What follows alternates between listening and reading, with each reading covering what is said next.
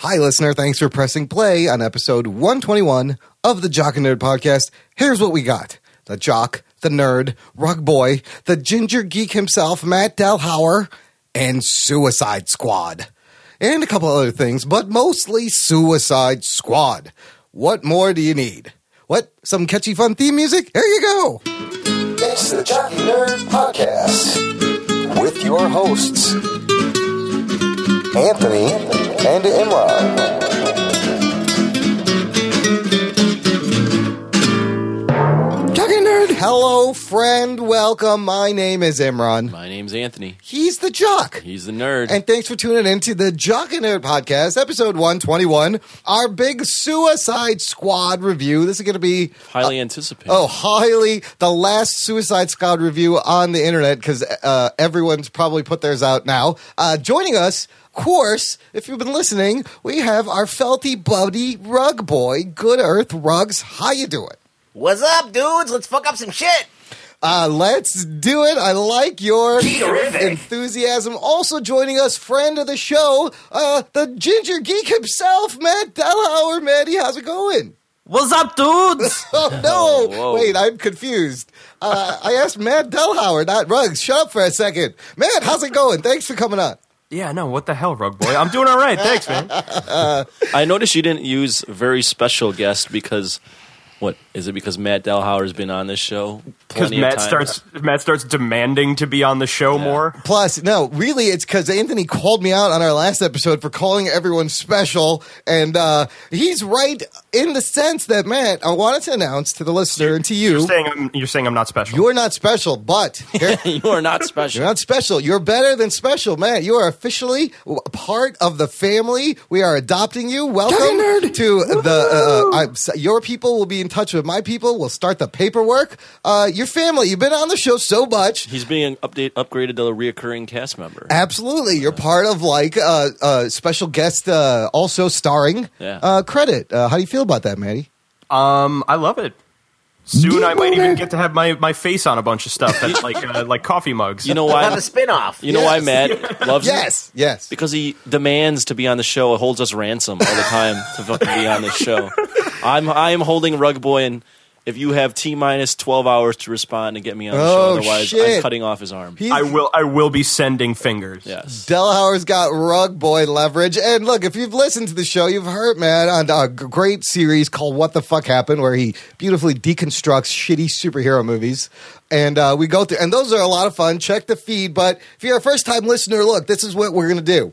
Uh, we're going to talk about Suicide Squad. Before that, we're going to comment on the new Rogue One trailer that just dropped Yeah. because it's pretty exciting. We're going to get to our full Suicide Squad review. We have some listener reviews uh, to play and to read, which is very exciting. Uh, and then I want to shout out to a little uh, charity campaign our buddies David Malofsky is doing over at a place to hang your cape and some iTunes rev- reviews to share. And that's it. Boom. That's, that's, it. You're the in for show. a long one. look. In a It's nutshell, only gonna be like three, three and a half. Yeah. Settle in, you fuckers.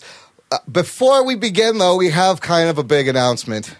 Uh, speaking of the family, there's been kind of a loss in the family. Uh, to, just to get everyone on the same page, real quick, The home, home has been foreclosed. the home has been foreclosed. We've had to short sale. For the past 10 months, we've uh, been recording live shows on this live streaming platform called Blab, blab.im. If you're a regular listener, you've heard us talk about it. You've probably uh, subscribed to us, met us there. You've heard all the wackiness. Basically, live screen. You got to see Rug Boy in person, four boxes, live chat, lots of fun.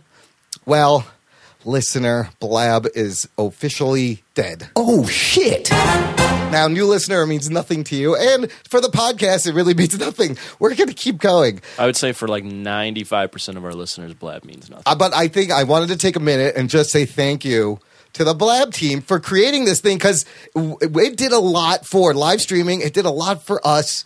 Uh, I really enjoyed it. I'm kind of sad. I loved. You I are. You, loved you're definitely Blab. taking this the hardest. I for really sure. loved Blab. It was very fun, exciting, easy to get on.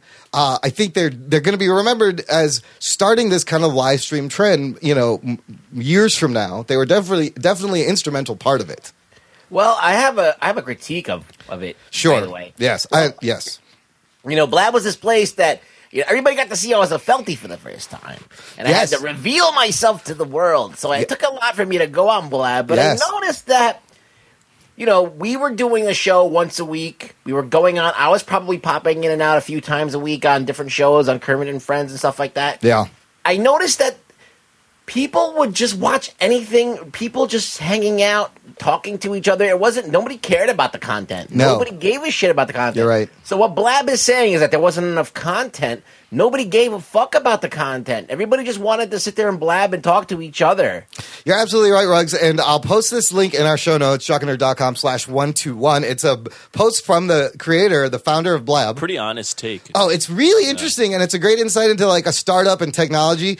Uh, basically, he said exactly what you said, Ruggs. Is they wanted to for it to be an always-on place for people to hang on, and they had 3.9 million users. Like they couldn't figure out how to make a thing with 3.9 million users feasible. That's kind of amazing. They said it's not gone forever. They're going to rebuild it, but they want it to be an always on hangout. And first, when I got into Blab, it was kind of like it reminded me of my freshman dorm, where you go into this room, you hang out with these people, and the, you go into the next room, there's a whole bunch of other people, and you just jump into that conversation. Lots of fun. Now we just brought our show to it, but Blab can be credited for launching shows, giving people the courage to go live. And now, Anthony, I you know I think we answered the question for ourselves. We could do a live show, no problem. Yeah, for sure. I, I think Blab had a few, according to that article and from experience, they had a few tests that they kind of failed. They had, they the UFC got into Blab. A couple celebrities got into like making announcements on Blab, and Blab would shut down. Uh, the one, the one big time they had to test themselves, uh, Yeah. it did crash. This article's great because it goes through the highlights and lowlights, and I love they have Martin Triquelli as a highlight and a lowlight, which is completely accurate. And a Because- low life. Yeah, and a, a fucking lowlight. Delhauer, you actually got to make it on one of our Blab shows, uh, I think I'm what killed it. but it might have been the ding- it couldn't handle the ginger geek. The ginger geek Blab couldn't Fire handle crotch it. over here. If they can handle no. you, they can handle anything. It's. It, I think it's the fact that uh, not having a soul, usually a camera cannot capture my image. So the fact that I was able to show up, something must have gone fucking wrong. Delhauer's fault. Look, the beauty is, listener, if you want to live our, our great moments, the friends we made, it's all on our YouTube page. Just visit jockandnerd.com slash YouTube. I feel bad for those people who had recorded shows, didn't download them because it's all gone. You can't download your shit anymore. We should shout out a few people. I mean, Jordan the Pies was Of course, Jordan Radford, very instrumental in creating the look w- with us, working that fourth box. yeah. The But- Lounge Network was always on. Carlos. Carlos, uh, Dakota. There was Angel. Those There's Mr. fucking Do-Right. furries. Do-Right, dude. We Do-Right. met fucking Mr. Do-Right. So th- it's just to say thank you, Blab, for the, the one year, the 10 months you gave us for making awesome friends that we're, we're still going to have. You know, it's not like the friends went away. The show isn't going away. No. You know, and so basically the question, you know, that's going to come up, and we had people tweet us. Homeworld Arts asked, "Where will you guys be streaming now?" David Malofsky, what does this mean for Jock and Nerd? Uh, Cosmo Fox, are you guys still going to try and stream live somewhere? I love the live interaction, and hope you guys can find something. Anthony, what do you want? What do we want to tell them? for now we're not going to live stream just because platforms right now are still kind of in this beta uh, not easy uh, standing phase where we don't know if they're going to go away and we don't want people jumping around and then telling them nope you know follow us here now nope follow us here and to be honest for rug boy especially it's a lot of work doing the live thing It becomes a production. and, so and when there's and when there's I mean not to demean who does come in and watch, but when there's less than ten people watching, you know, a live stream, it's just not worth it. It's just not worth the time. And this was al- this was always intended to be an audio only podcast, Absolutely. And we just kind of evolved into the live thing. I'll be honest, You can always listen on t- audio. Yeah, no, the show is not going anywhere. Yeah. Audio is still the easiest consumable form of media. I'll be honest, I caught the fucking live bug. I loved Yeah. the energy, the live interaction, the comments, the people, they would help the conversation, and we b- come up with things we wouldn't have thought of. But I will reiterate what Anthony said. We're going to take a break from the live. We're going to take a look at the space, keep an eye on the space. The minute we find out something that's stable, it's got legs, uh, we'll check it out. We'll definitely let you know. But you can enjoy all the content on YouTube. Rugs, you're going to miss the. It, again, it was the birth of the visual Rug Boy. You're going to miss the blab a little bit. Well, you know, I really uh, enjoyed the times where we shined. You know, there was times where we had like remember we had that thousand w- listeners in one night. That was we made the front page and like uh and and it blew up for Yeah. one night and that that stuff like that is exciting and special. Yeah, we get like a thousand listeners in, on our podcast, but it, it was different all at once in one shot. People coming in and out, commenting. It was something. It was really there was something to it that you can't do on a podcast now. This this show is a podcast. It always was a podcast, and uh, we're, we never stopped doing it as a podcast. And most of our listeners are podcast listeners, so there's no reason for us to actually give a shit that there's no live show. No, but I think it helped us kind of tighten the show our, with our chemistry and timing and just like because doing it Well, live. the live aspect will always keep you on your toes. yeah, you're forced to just uh, get to the shit and cut the Well, bullshit. there, there was. I mean, there's two moments I can think of off the top of he- my head. The, the, the thousand listeners on Blab that one time, and then the other time when we got Elisa Jordana on. Yeah, and that I was was, a great- literally at a wedding. yeah, yeah, blabbing with all you guys. drunk, and Elisa Giordano was at a restaurant. Listen, all that stuff. It's it's not It's still gone. archived. it's at our YouTube page. Uh, so check it out. So thanks. Sorry, Imran. I know you took Blab. this really hard. You were crying on I- my shoulder. I was a after little- you it's found out sad Blab that- was look, gone. whatever. And I told you it was going to go away. You were right again, as always. Oh, shit. I'm never gonna learn, but thank you, Blab. We'll Oh, miss you. Delhauer's got something to say. Yeah, the, the the question that I have about it is when they said that there wasn't enough in the Season way one. of content. You know, are they talking about they? Because I feel like you know there isn't enough in the way of content, but they wanted it to be a live kind of hangout thing. W- uh, Do I feel like the problem is really that they weren't monetizing it properly? Like they felt they weren't getting enough out of it.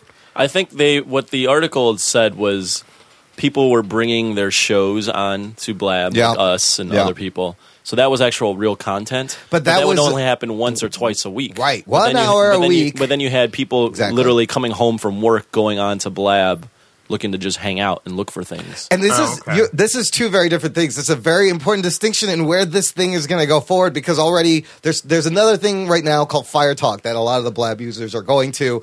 But you, in there on their splash page, they're using the terminology already. It says you go there, it says always on live streaming. So now these companies are making a distinction that this is a hangout place. This is not for broadcasting. This we want you here. We want you to come home instead of turning on the television, you turn on Blab or Fire Talk and you hang out for the rest of the night. I mean, Blab was doing like live yoga. Yeah, like a lot of fun stuff. But the you know the potential for the teaching and the web conferencing live, someone's gonna figure it out. This is I the wonder first what step. Ricky Prime is going to do now. He's on Facebook Live, dude. He's rocking his own thing on Facebook Live, which now you know that's a billion people there, but you got to be on Facebook to uh, enjoy it. So And you also have to be following whoever it is to get Yeah. what they're putting out there. and more, there's more and more live content out there. It The- was the uh, thing about the live streaming. Just one last thing Yeah. for me is that shit's fucking expensive to be live streaming twenty four hours. Mm. you mean Oh, yeah. out from the like from- Blab's yeah, end, Blab's end, yeah, for whoever's going to Yeah, decide yeah. to want to do that. That that's not a chat room, No. and that's what they're tr- they're trying to create a virtual vid- a visual chat room, Absolutely. But A that shit's hangout room. expensive, Yeah.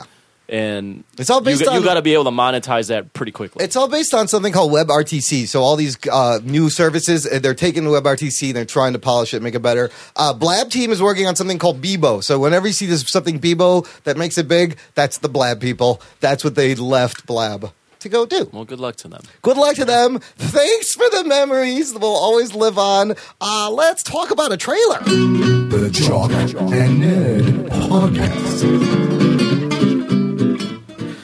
Uh, we got a comment because uh, Rogue One trailer uh, just dropped Thursday night during the Olympics. uh, during the blab. during the blab, and actually i put it in uh, it's at the end it's live in the show we watched it once you left with jeff we threw it up in the blab so you Nice. can catch that all on the post show on patreon which is free by the way I always leave the blab early. uh, yes you do you fucking spoil sport what do you guys think of this trailer uh, delauer you want to comment I thought it was awesome.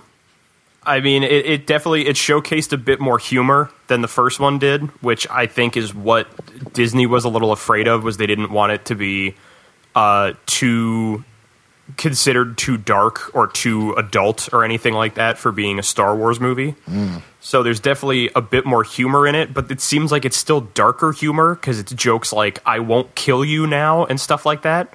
It- but as far as I see, it still is holding a lot of this um, ground level perspective in like the Star Wars universe that everyone was saying Gareth Edwards was going to bring to it. So I'm still pretty excited about it. Uh, you know, it's funny. Like, uh, unlike Warner Brothers, where this studio stepped in, there's reshoots. They didn't like the tone. Uh, this you really don't see it affected negatively in this trailer. Like, it looks cool. Like, you still get the kind of battle movie aspect uh, of a Star Wars trailer. Ruggs, what do you think of this trailer? Did Gareth Evans get or Edwards? I don't know. There's two guys that Evans and Edwards. did did he get the per- the director's credit? Yeah. Yeah, he's Okay. directing. He's directing this movie. Well, he directed it, and then, Right. then then the studio came in and fixed it. They did some stuff, but you don't. Uh, you don't really see it. Uh, He's going to get the director. yeah, They're not going to give him the Alan Smithy Oh, treatment. yeah. it still seems like a Gareth Edwards movie. You know what I'm saying? I want to. Blotty's going to bring up this point later, but reshoots happen all the time. Right. So it, just because a reshoot happened doesn't mean you take away the director's uh, credit. No. Oh, No, but I felt like that there was something like they didn't like his movie at all. Well, they said it wasn't. that like, was a report. Yeah, yeah. that we- it we didn't read. feel like a Star Wars movie. What did you think of the this trailer, Rugs? I thought it was okay. I feel like it's a little bit more grounded than Star than the other Star Wars stuff. It's not as fantastical, you know. Th- Yeah, You know, th- yeah. there- it seems like grounded. It seems like there's a little bit more teeth to it, you know. I like seeing like we see that walled city is this like Jedi pilgrimage city called Jeddah, which is kind of cool. There's I like when he talks about using the Force. He's a non Jedi. Also, being able to tap into the force, that's kind of interesting. Uh, this looks like to be a new robot everyone's going to love, like C3PO. Yeah, What it Possibly. makes me wonder Yeah. with, with the, the blind, not a Jedi, Jedi guy. Yeah, yeah, yeah. That guy seems um, cool. is Donnie I wonder Yen. if they're going to be start if they're going to take this and that means they're going to build it into an idea where like there are people who worship the Force as a religion despite not being able to actually use it. I mean that the that walled city kind of resembles like Jerusalem, and it's it's you know it's called Jeddah, which is like Jeddah, which is like a holy city in, in, in Saudi Arabia. There's a lot of these building that this thing is kind of a religion right now in that timeline. I thought one thing I thought was weird, like science nerd wise, is seeing the giant starship destroyer like inside the atmosphere. Think about that for a second. Those ships are built to fly through hyperspace. You know, they if you, shouldn't be able to fly in the atmosphere. no, They you shouldn't. compare it to our space shuttle needs a boost to break through the atmosphere, and then the space shuttle goes. This thing should not be able to come just into the atmosphere; it would fucking No get way. destroyed. Yeah, they- Imran, they also drop, like- fight with laser swords. Well, that is true, and they. Uh, There's you know, also this thing choke called the people- Force. They choke people with their mind. So, and we- Yeah, but you know, and again, the mo- thing that got me most Geek boner. simply the split second shot of the back of Vader's goddamn head. I, that's I was like, show me Vader, That's the money shot right there. and then that did it. That was enough. I didn't need it more. from from my novice uh, Jedi point of view, because I don't fucking follow Star Wars all that closely. yeah. uh, I have to say I like the fact that there's two Asian guys in this movie. That's not a kung fu movie. Yeah. um, that's cool. Good diverse Good cast. diverse cast, and I've always thought Gareth Edwards is good at showing scale and uh, painting things from a ground level and looking up. And I think everything that I saw on this film looks like he's still uh, able to capture those those moments. and you got Forrest Whitaker as this dude called Saw Guerrero, who's like a rebel extremist who's in the cartoon. he was in the Clone Wars show In the as one show, of the, uh, yeah. one of the extremists working making with, uh, that show canon then. yeah. Yeah, connecting That's that correct. fucking shit. So That's, pretty cool. That's the first thing that connects the prequel series to the the new movies.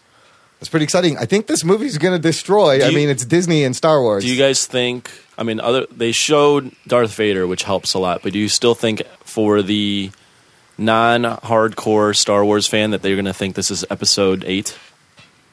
yeah. Because this is Um, uh, I think that's the problem is that uh, those those who don't recognize that they're doing spin-off movies and then episodic movies are going to up until like a moment when they're either told differently or not are going to think that oh this is this is the next Star Wars movie and it's going to be like well where's Ray and what's going on and Right. why are we why are we following Yeah. this story But but in the title, they're fucking spelling it out for you with Rogue One, a Star Wars story, like it's a goddamn children's book. well. I mean, the thing is, it's not you know, it's a prequel to um, everything. It is a prequel. I mean, for all intents and purposes, and I mean, There's still people that think the the wonder where the X Men are in Marvel movies. Uh, they, yeah, those same people would be like, "Wait, this is not the next movie." But look, we po- we could have the possibility of like a mention of Han Solo, of Boba Fett, or maybe Chewbacca in this. Like, I think it could be lots of fun.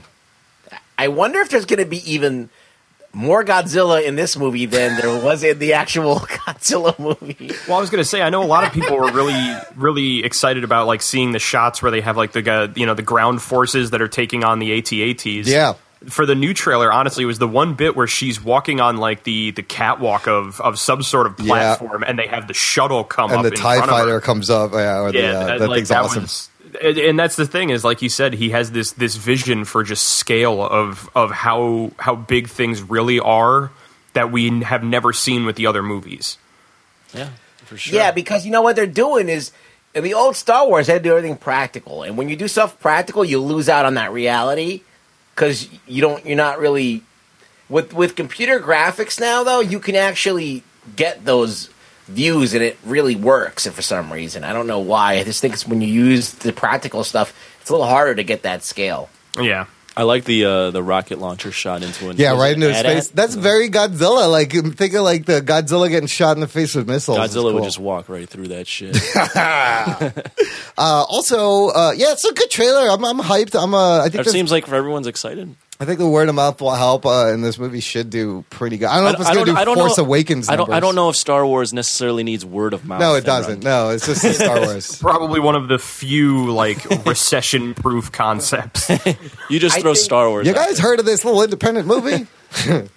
I think it's going to be just a decent movie. It's not going to be amazing. It's not going to be like holy shit. I think it'll just be okay.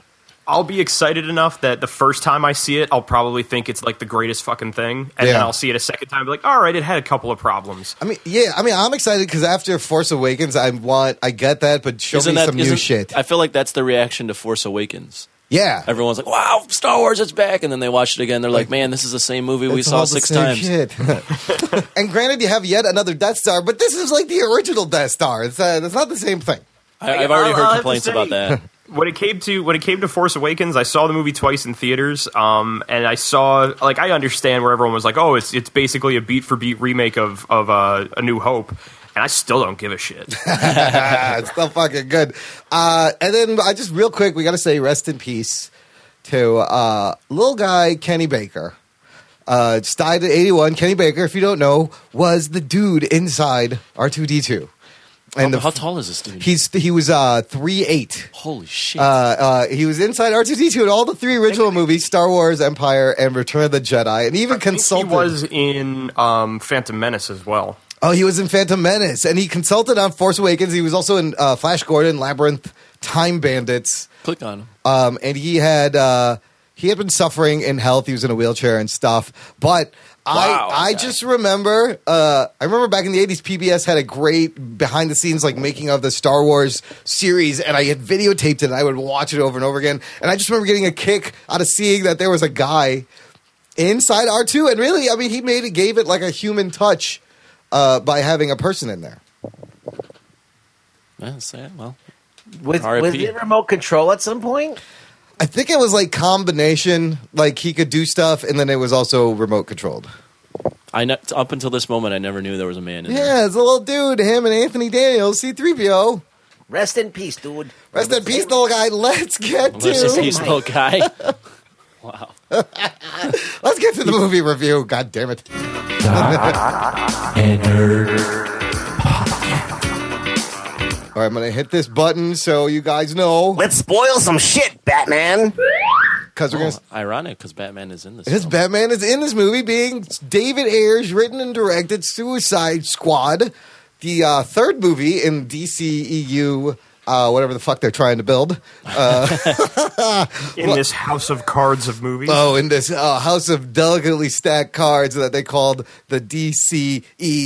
Of course, let's start with some numbers. Again, Rotten Tomatoes uh, critic score is at still at 27%. Is that lower than BVS? Look it up, real quick. Uh, it might be the same audience score is uh, at 70%, which is very Uh, quite a disparity there. It's all, the audience score is always though way higher, and like I've Ooh. read that audience scores are usually like if it's in the seventies, actually that's not that great. uh, compared to Batman vs Superman. Uh, Oh, wow, same rating. twenty-seven percent, sixty-five percent for What's uh, Metacritic? the audience. Because there's there's fan there's people that say Metacritic is the, the Well, since more you accurate. wanted it so badly, Anthony, you can announce the Metacritic score. that's a forty. Not very good. User Not score good. here six point seven. Uh, however, it broke a lot of box office records by all intents.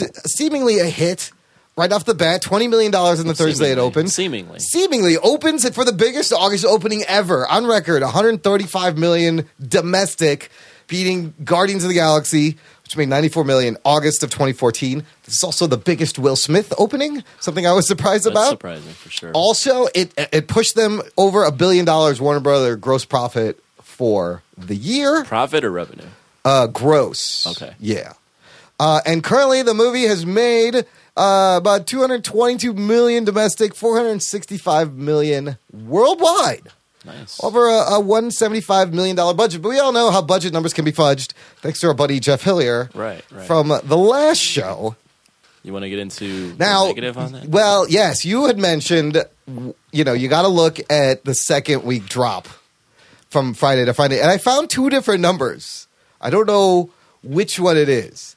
Basically, what happened is it lost the number one spot on the next Friday, just barely, to Sausage Party, Oh shit. Wow. which has grossed to be the highest R-rated animated opening ever. that now movie looks funny as shit. it I gotta- really I does. do want to go see that. I kind of want to see that. So it beat it by like 0.2 million, whatever.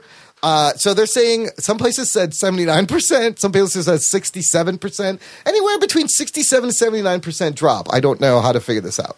Do you click on the box office thing again? Sixty-seven percent. So according to Boss Office Mojo, 67%, which I think is about, that's a high drop. that's a high drop. It's, I think uh, Batman vs. Superman was similar. Yeah. So there it is with the numbers. Ha, let's get to opening thoughts of this movie starring uh, Will Smith as Deadshot, Margot Robbie, Harley Quinn, Viola Davis. Viola Amanda Davis Waller, as Amanda Waller. Who else is notable? Jared Leto, of course, as the Joker, and a couple Ike Barinholtz from Mad TV, Jai Courtney Jai Courtney, as Boomerang. Joel Kinnaman as Rick Flag. Joel Kinnaman playing Rick Flag, and a bunch of other people. Common Common was in this movie. Yeah, Common.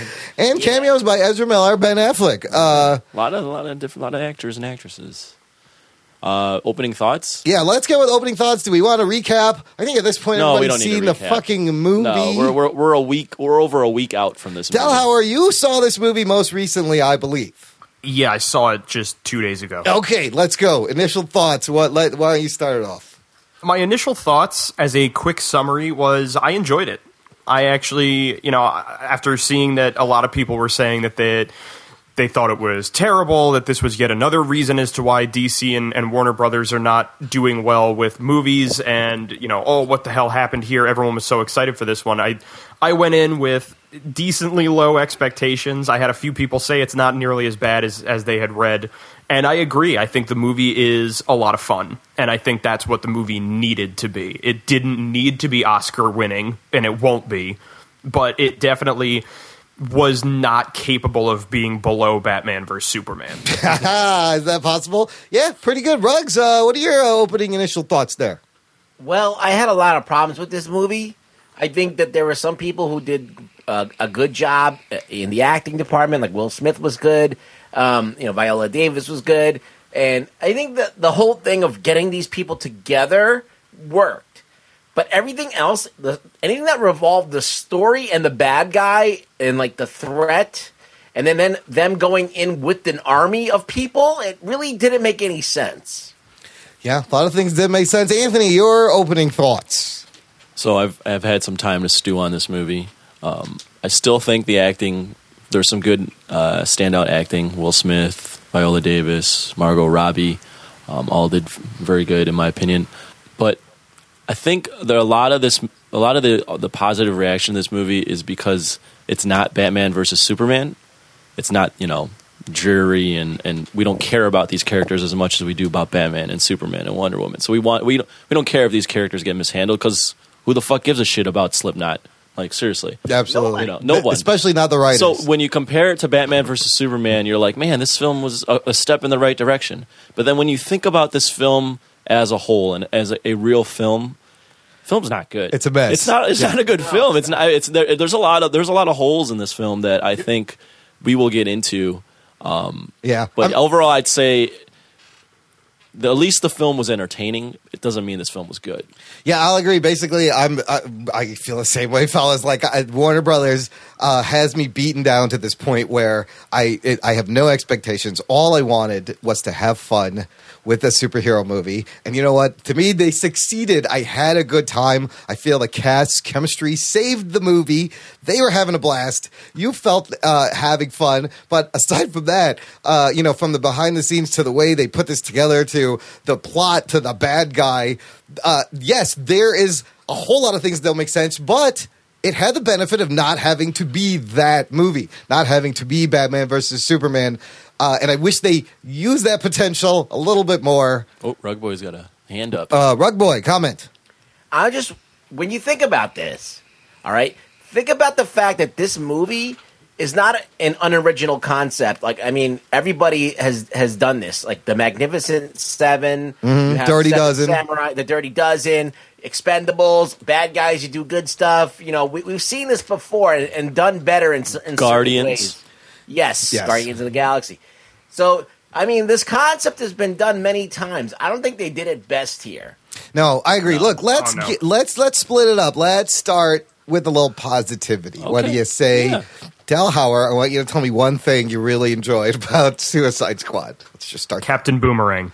Oh, Ooh, Jai great. Courtney. Th- And you know what? Kind of a surprise because Jai Courtney usually can be just really annoying and you fucking hate him and he's stiff the, and wooden. The, the internet hates Jai Courtney, or they now love him because he's just yeah, Jai he, Courtney. he has redeemed himself in the eyes of the internet. I think the reason is is because up until this point, Jai Courtney has been Tom Hardy light. ah, Um, he has been your go-to uh, generic background tough guy kind of character, and the only real thing he had to his name was he was like I think he was the bad guy in Jack Reacher who only said maybe two lines of dialogue, and then he was one of the bad guys in the Divergent movies. he was in Terminator Genesis, right? He was. Com- Oh, yeah, yeah, yeah. completely He- forgettable. He was Yeah, in no one Terminator remembers that. Genesis. He was also in Die Hard. Yes, but Yeah, before well, that, being I would say being in the fifth Die Hard and the fifth Terminator movie also doesn't help. No, That's never a good uh, sign. make you know, set you aside. But um, it really was just like this. This was the first time he got to play a character that wasn't just a cardboard cutout of a character. He was. It wasn't the most dynamic and it Or a wasn't the fleshed most- out character. yeah, exactly. He, they didn't give you almost anything in the way of a background, but they they put him in a spot where he really shined as comedic relief. Yeah. and I think that was really something he needed to prove. I, I always uh, remember Jai Courtney from uh, when he was in Spartacus, Blood and Sand. He was this the best friend of Spartacus for a while, and then he had to like sacrifice himself to protect Spartacus, and he was great in that role. And I was very surprised that when he actually hit it big and got into these movies, everybody hated his guts. But I mean, I understand why now because I've seen his performances and they haven't been good. But I think it benefited from him just having to play like a drunk Australian fuck, which is like probably just him being himself. Uh, he says uh, he has said in an interview that this is this character is the closest to him Yeah. he has ever gotten to play. Yeah. and that's probably why he's able to embody it embody it so much better than he's done with being like the silent bad guy. Yeah. Yeah, no, he was clearly having fun with that. Rugs, give me uh, something you liked about the movie. well. How could you not like Margot Robbie? She was. Uh, they put her on screen a lot. they they let her be the like the the person that kills the bad guy basically Yeah. you know um she is the hero of this movie she's like kind of like one of the set her and deadshot are the two main characters of this movie Pretty much. and then you get a little bit of flag in there but um she was great um to look at Oh, shit. Oh shit. um, the thing is, like, the fact that she's crazy, it disguise it helps disguise the fact that she, she was all over the place.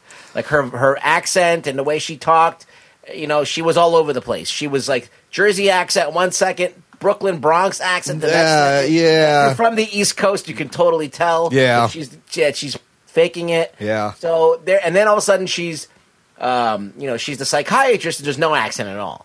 So it's it was it was all over the place, and there were some things like that whole like it's what we do line. It makes me cringe every time I, I see it. It's terrible. The uh, when she smashes the window. When she bends over, I love it, but when she talks, it's not good.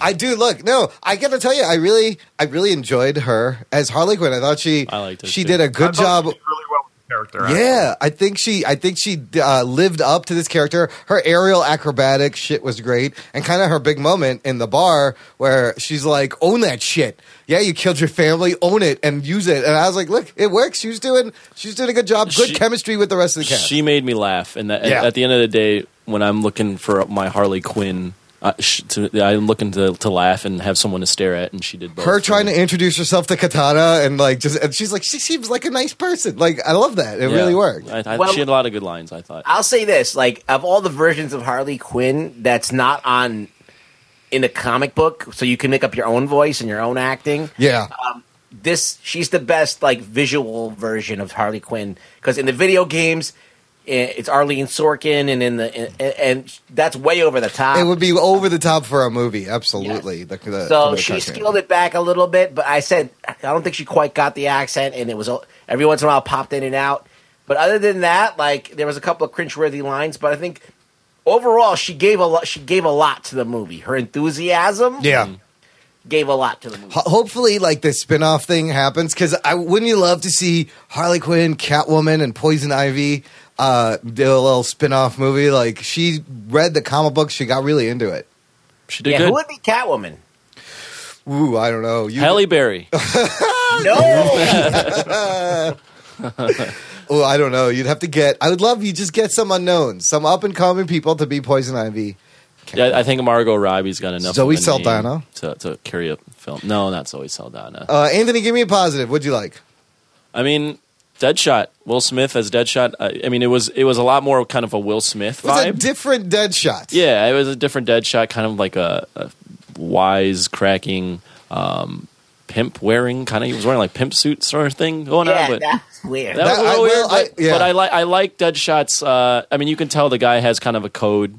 You know, and that, and that's always been a, a dead shot thing. Is he he, he just kills for hire? He I mean, doesn't- he's if- not killing innocents just cause. For a bad guy assassin, he's got a lot of heart. yeah, Yeah, but I, see that I thought he was inconsistent too. He was written inconsistent. It's written inconsistent, correct. At one point, Yeah, he tells it's- he it- tells um, Harley Quinn that th- he doesn't believe in love, but he loves his daughter.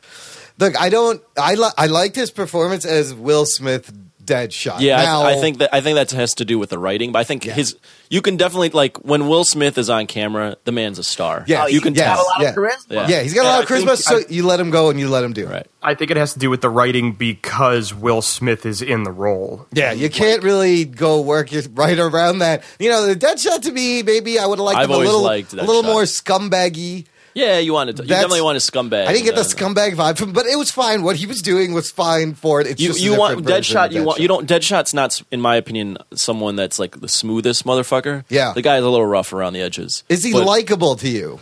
He's likable in that he has a code. He's not Ah, just going out there and fucking shit up just to fuck shit up. He's always been the guy that you have to pay me. And to in do the this comic shit. books, he does have a family and a kid also. So, the, but he's just a little more like not as charming. like Will Smith they- added a great charm to it. I They, guess. they should have added something.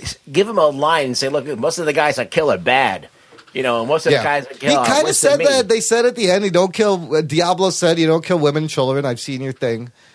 Uh, whatever. Uh, I'm gonna do my positive. Will be I actually liked uh, Diablo Yeah, surprisingly. Diablo's good too. what a standout character! One of the only other characters outside of you know Will Smith, Margot Robbie that actually got a little bit of backstory. Well, he added. I think he made that role. That guy that played. What's his name? uh, look, look who who that actor. Because Is he the guy from Half Baked that says "fuck you, fuck you, you're cool"? Oh, I, I. It's not that guy, is Mm. it? No, it was not him. Oh, okay. I get confused. Diablo Jay Hernandez. Jay Hernandez. I wa- remember did him a from great Saw. job. but uh, no, he added a lot to that role. I think he, that role could have been a throwaway role, but he added some depth to that role and a lot more A lot more to Diablo than you would have expected. You felt for him, and you know the fact that he uh, he murdered his family, and that he could just incinerate everyone at once. I know there's a lot of scenes about more about how he got in there, and um, you know getting him in that tank. But and uh, you know you and you get upset when he's not helping out. You're like, dude, what are you doing, Diablo? You're not going to use your powers, and he's like, you you don't want me to. Right. Uh, and despite the CGI being very questionable at the end, I love that they should because that's from the comic books too. Like he does turn into like this big demon. Does he really? Yeah. Oh, okay. Yeah. Look, I'll throw a shout out to Viola Davis as Amanda Waller. God damn. uh, she was a fucking bitch, and pretty- that's what you want. Dude, she was Yeah. fucking Bullshit. gangster. You want you want next level Nick Fury when you have Amanda Waller. Absolutely, like a And- dark because Argus is like a dark shield Yeah. of DC, Yeah. and she was more menacing than a lot of the people, than a lot of the main cast. But that, that's, I mean, the line where she's like, I, I m- make a living on convincing people to go against what their will is or something along those lines is Yeah. complete Amanda Waller. yeah, You know, you've always wanted someone that fucking can stand in the room with all these bad guys and still be the baddest motherfucker there. I mean they really And she's nailed. working on the side of good. They nailed the, the comic book Waller in this. They did a lot of good comic book nods in this. Uh, you know, in their defense, I think they did a good job working that in. What do you guys think of uh, the Waller, Delhauer? The wall. The Wall. honestly, I think Viola Davis was perfect at it. Like she she had the the badass bitch uh, personality down to a T, and that's no there's no other way to portray that character. Like she always knows she's the one in control, no matter what's going on. Yep. Even even if she gets captured and is held against her will, like she knows she's coming out on top, and no one's gonna fuck with her for that reason. Yeah, you can see that when uh, Boomerang comes up to her. He's like, "You let me go, or I'll, we'll have some fun." And she holds up the thing. She's like, "Okay, let's have some fun." And she has this, this look on her face. And there was another part of when something went down, and she had this look on her face like she liked it. Yeah. I can't remember when, it, but it, a lot of shit went down. She so- gets off on on uh, this power, dude. She uh, she was fucking great. You know, you don't fuck with Amanda Waller in this universe. It's fantastic. Also, let me throw another shot All out right. there. Uh, the makeup job on Killer Croc. I love. I, you thought it know was what? really- I liked it. The costumes across the board, very very well done. Uh, Killer Croc looked great. He was. Uh, it, it Could have looked been real- this big CGI Yes. character. Yes. I have a I problem think- with some of the costumes. the facial the facial makeup on Croc was really good. Yeah. I think the problem was the guy they had playing him wasn't big enough to embody the character in my opinion Yeah, at least. yeah, you Like wouldn't- when they had him when he was about to go swimming down into the sewers and they had him take off the jacket and everything. And he's kind of skinny. he's got a the skinny amount torso. of prosthetics on his face to look like a crocodile Yeah. misshapen his head like to the point where his head was way too big for the body It looked he Yeah. it looked top heavy. It did look top heavy Yeah, in that for one sure. shot. But then I loved how he just like crawled into the water and swam away. That was fucking awesome. That was weird. I this is the thing that my biggest problem with the makeup in the movie, since we're talking about it, is the creatures that are made by uh, the Oh. yes. sh- the, shit people. as they're Yes, called. that's. I'm not Yeah. counting that. I'm counting about the costumes That of the was- main cast outside of Enchantress and the shit potato bubbly people, whatever that And, was. and, and the other supporting character, what's his name? He was never spoken in the movie, but I was supposed he was called the Incubus. Oh yes, Oh, the yeah. uh, yeah, that was not the villains. The villains were not Ooh. very good. Are we going to get into negative? no, no, no, no. We're staying. Look, I love Deadshot's. no, no, not yet.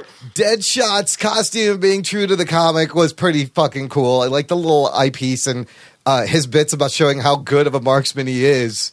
Uh, I thought was effective because it is. You know, the movie starts with fucking Will Smith, so it's a Will Smith movie, It's a Will Smith, Margot the Robbie. Margot Robbie movie. for sure. Did it? Did it start with Will Smith? I think I it think- does. Yeah, I think it starts in, in his jail cell, him punching okay. a bag. Yeah, uh, I liked Ike Barinholtz. Good uh, c- uh, comedic comedic support there, uh, being in the jail cell, the guard. Yeah. I think it's hard to fuck up, completely fuck up a villain, an eccentric villain's cast coming together to do good. Yeah. So in that sense, they didn't completely fuck it up. No, overall, look, I was looking at the group. That one shot when they're right before they're going to the Enchantress, the group shot of them walking. You look at all of them and you're like, this is actually a really great cast of characters uh, that they have potential to use moving forward. I was really excited to see these characters and I just wanted to see m- a little more interaction in the movie. But overall, I had I had fun with them and uh, it was great to see these. I guys. No one's. Go no one's ahead. going to talk about Jared Leto. Well, we're still in the positives part of the show, so I don't really Oh, I have. see, yeah, I don't. Yeah, I don't have a. I don't have a Let positive. me see. spin on Jared Positive thing for Jared Leto, the Joker was a loving boyfriend throughout the movie and really Leto. That's loved different. Harley. That's different. Very I'll different. put it. I'll put my positive for Jared Leto is he. I honestly, I don't think he was terrible. I don't think this was a bad version of the Joker, but I was not blown away. I think that has to do with this. Well, Yeah. again, uh, the So script. that's that's that's that's as far as I will go now. when we Okay, get- for positives. And then the other thing is, may not be a positive for you guys. I enjoyed the Justice League cameos and even the mid-credit scene. Oh shit. I kind of liked what they're doing there. I enjoyed those two. In the, if you just take that scene out from the movie, so like if you're just watching it on its own, like as a clip, What, the, Yes. ma- wh- wh- which one specifically are you talking about? all of them. Oh, all of them. Well, you in mean the, the context of this movie, it doesn't work. Yeah, I, especially wait? What, you the mean the Flash Batman one. and Deadshot scenes too? You need that in the movie. I think I think I liked seeing Ezra Miller in the full Flash getup, and even him like being the Flash for once. yeah. But the fact that this is the first time we see him doing anything as the Flash Kind of weird. Yeah. is a Just- very odd way to introduce. His sure. I like that they had him catch Boomerang, which is one of his rogues villains. Right. Yeah, well, true. Yeah. I, I'll say I liked. Um, I like the fact that Deadshot they portrayed him as basically just hating the shit out of Batman. Yeah, and, they- and they his showed dream, you why. his dream Yeah. is to kill Batman. They showed you why. And I like that. The connection. I like these little bits of world building they did, even at the end. Yeah, it's copying Marvel. And yeah, maybe logistically it doesn't make sense, but I like it because they're copying Marvel, and I think that kind of works. I think you gotta kind of have to swipe that a little bit. if you were going to just really quickly like in, in a sentence like say what was fun about this movie what would be the first thing because for me it would be the interplay of these wacky characters together Yep. that's it yep. Pretty Completely much. that's Agree. what made it entertaining No, this like I said, the chemistry and the the their, their the cast is chemistry together, and uh, to some extent, some of the action I, I had I enjoyed. I, I would, I'll agree. I'll piggyback on Rug Boy. The best part of the Marvel films to me is when you have the characters just playing off one another. Yes. and I think they did a good They're just job. hanging of this. out. They did a good job of having like Harley and Deadshot play off one another. Then you had Diablo and Boomerang. Then you had Deadshot and Rick Flag playing off of one another. Then you had a couple scenes, you know, even with Batman and Deadshot. You know, just them interacting is what made this film a little bit, a lot more entertaining than Batman versus Superman. I mean, a lot of the writing is fun, like where you know Harley and uh, Deadshot. Deadshot's like, uh, "Your friend's gonna take care of these bobs for us, right?" Too, and Harley just gives him that look, and she's like, "You're my friend too." And then he's like, "Stay evil, dollface," or some shit. Yeah. But then there's really bad writing, like when Deadshot says, "Lady, you are so evil." I believe that's the exact line from the Yes. movie. I That think was- that is that was- verbatim. Yes. Yeah, that's so. It's all over the place a little bit. Okay, I think we can uh, dispense with the positivity, gang. Yeah, sure. okay What, what do you say? Eh. Oh, shit. We get a little nitpicky. Uh, who wants to start with shit that did I not have- work? i have Rugs. so many things There we that- go, Rugs. Start it off. now look i don't want to say this movie's bad 'cause it's not We're not saying that. but i want to acknowledge I'll say it's bad. i want to acknowledge what happened okay Okay. David Ayers made a movie, and then the studios were like, okay, we're worried, and we have to come in and fuck things up a little bit. Now, I have no idea what David Ayers' movie is because I've heard that he made a good movie, but I don't know. You don't never gonna see that. But um, this is the problem, okay? Number one, the biggest problem is Enchantress, okay? Yeah. And not only that, but that whole the whole story with her, it just doesn't work It should. Yeah. It should and not they have hung been the used. whole movie on her. Yeah. Okay. The second thing, okay, the, just the way that it was edited together, there was a lot of things that were popping in and out. Like first they go assemble the squad. There's something going on. Okay, like Enchantress gets the gets the um, gets the the soul of her brother back, puts it in this dude while he's in the bathroom. Some random dude. Like, why did she pick that guy? And then in the s- he's in the bathroom in the subway. The ba- and the subway bathroom is very nice. Okay. Yeah. All right. I didn't get that. Very okay? clean. Yes. Yeah. Very clean. Very nice. Sanitary. Like it looked like there was a restaurant. Look, bathroom it's or Midway City. They pride themselves on their public something. Clean bathrooms. bathroom. So he goes out and he starts freaking out in the middle of the subway. And then okay, we're off. The bad guy's there. Okay. Then they're like, assemble the team. Let's get rid of this dude. Right. And they just take the enchantress, just the enchantress. And then there was a bunch of times where they were cutting from them in the prison Like, why would they have to rush to prison when Amanda Waller already made the deal with Will Smith? Why would they have to rush into his room and drag him out when Will Smith knows he's gonna come? You know, he can just waltz in. Okay, it's my time to come out now. Let's go Well, the get The truth is, he they didn't make any deal with him because he had said, if you you know you've seen what you're buying, now here is the price, and he Right. lays out his They- terms, and they basically say, "Fuck you, you don't get to make a price," and let him go. I just so think as of, far like, as he the- knows, they said never mind and put him back in the hole. Yeah, but I, I don't I don't know. I just I, I, I didn't feel that. I When think was it's a watching little the- bit. Of, I think it's a little bit of being the audience kind of a thing. We know they're going to assemble them as a team and use them, but it's not well made in letting the the audience know that they don't know that anymore. Yeah, I, you figure he goes and shows them. He pull, he, he he shoots the, the the bullets through the guys' heads. Those those uh the man those against. metal That was things. pretty cool. Repeatedly, the Like same he was point. auditioning. He's like, Yes. all right, and then he told them, uh, "This is my terms." And so, like, why would he now brace himself to fight? Bunch? Why would they even come in like that? They wouldn't. They wouldn't do that. Probably because they knew that if they entered the room, he was going to beat the shit out of them. well, maybe, well, but- because but they had to strap him down because at this point they had not put the bombs in the head, so they had to physically wrestle everyone, restrain them. He had to be restrained to put the fucking bombs in his head. He also that- knows that they have handed him a live gun before around the guards. they all know that they can't trust him. but he didn't shoot anyone. He could have shot that guy. He didn't because do he it. because he was dead certain that they gave him a fake gun. When he then fired it in Yeah, the air that and is realized it had a real bullet in it, he freaked out. He's like, oh shit! Look, the real problem is that whole middle part of the mission is muddled fucking writing. It didn't make any sense.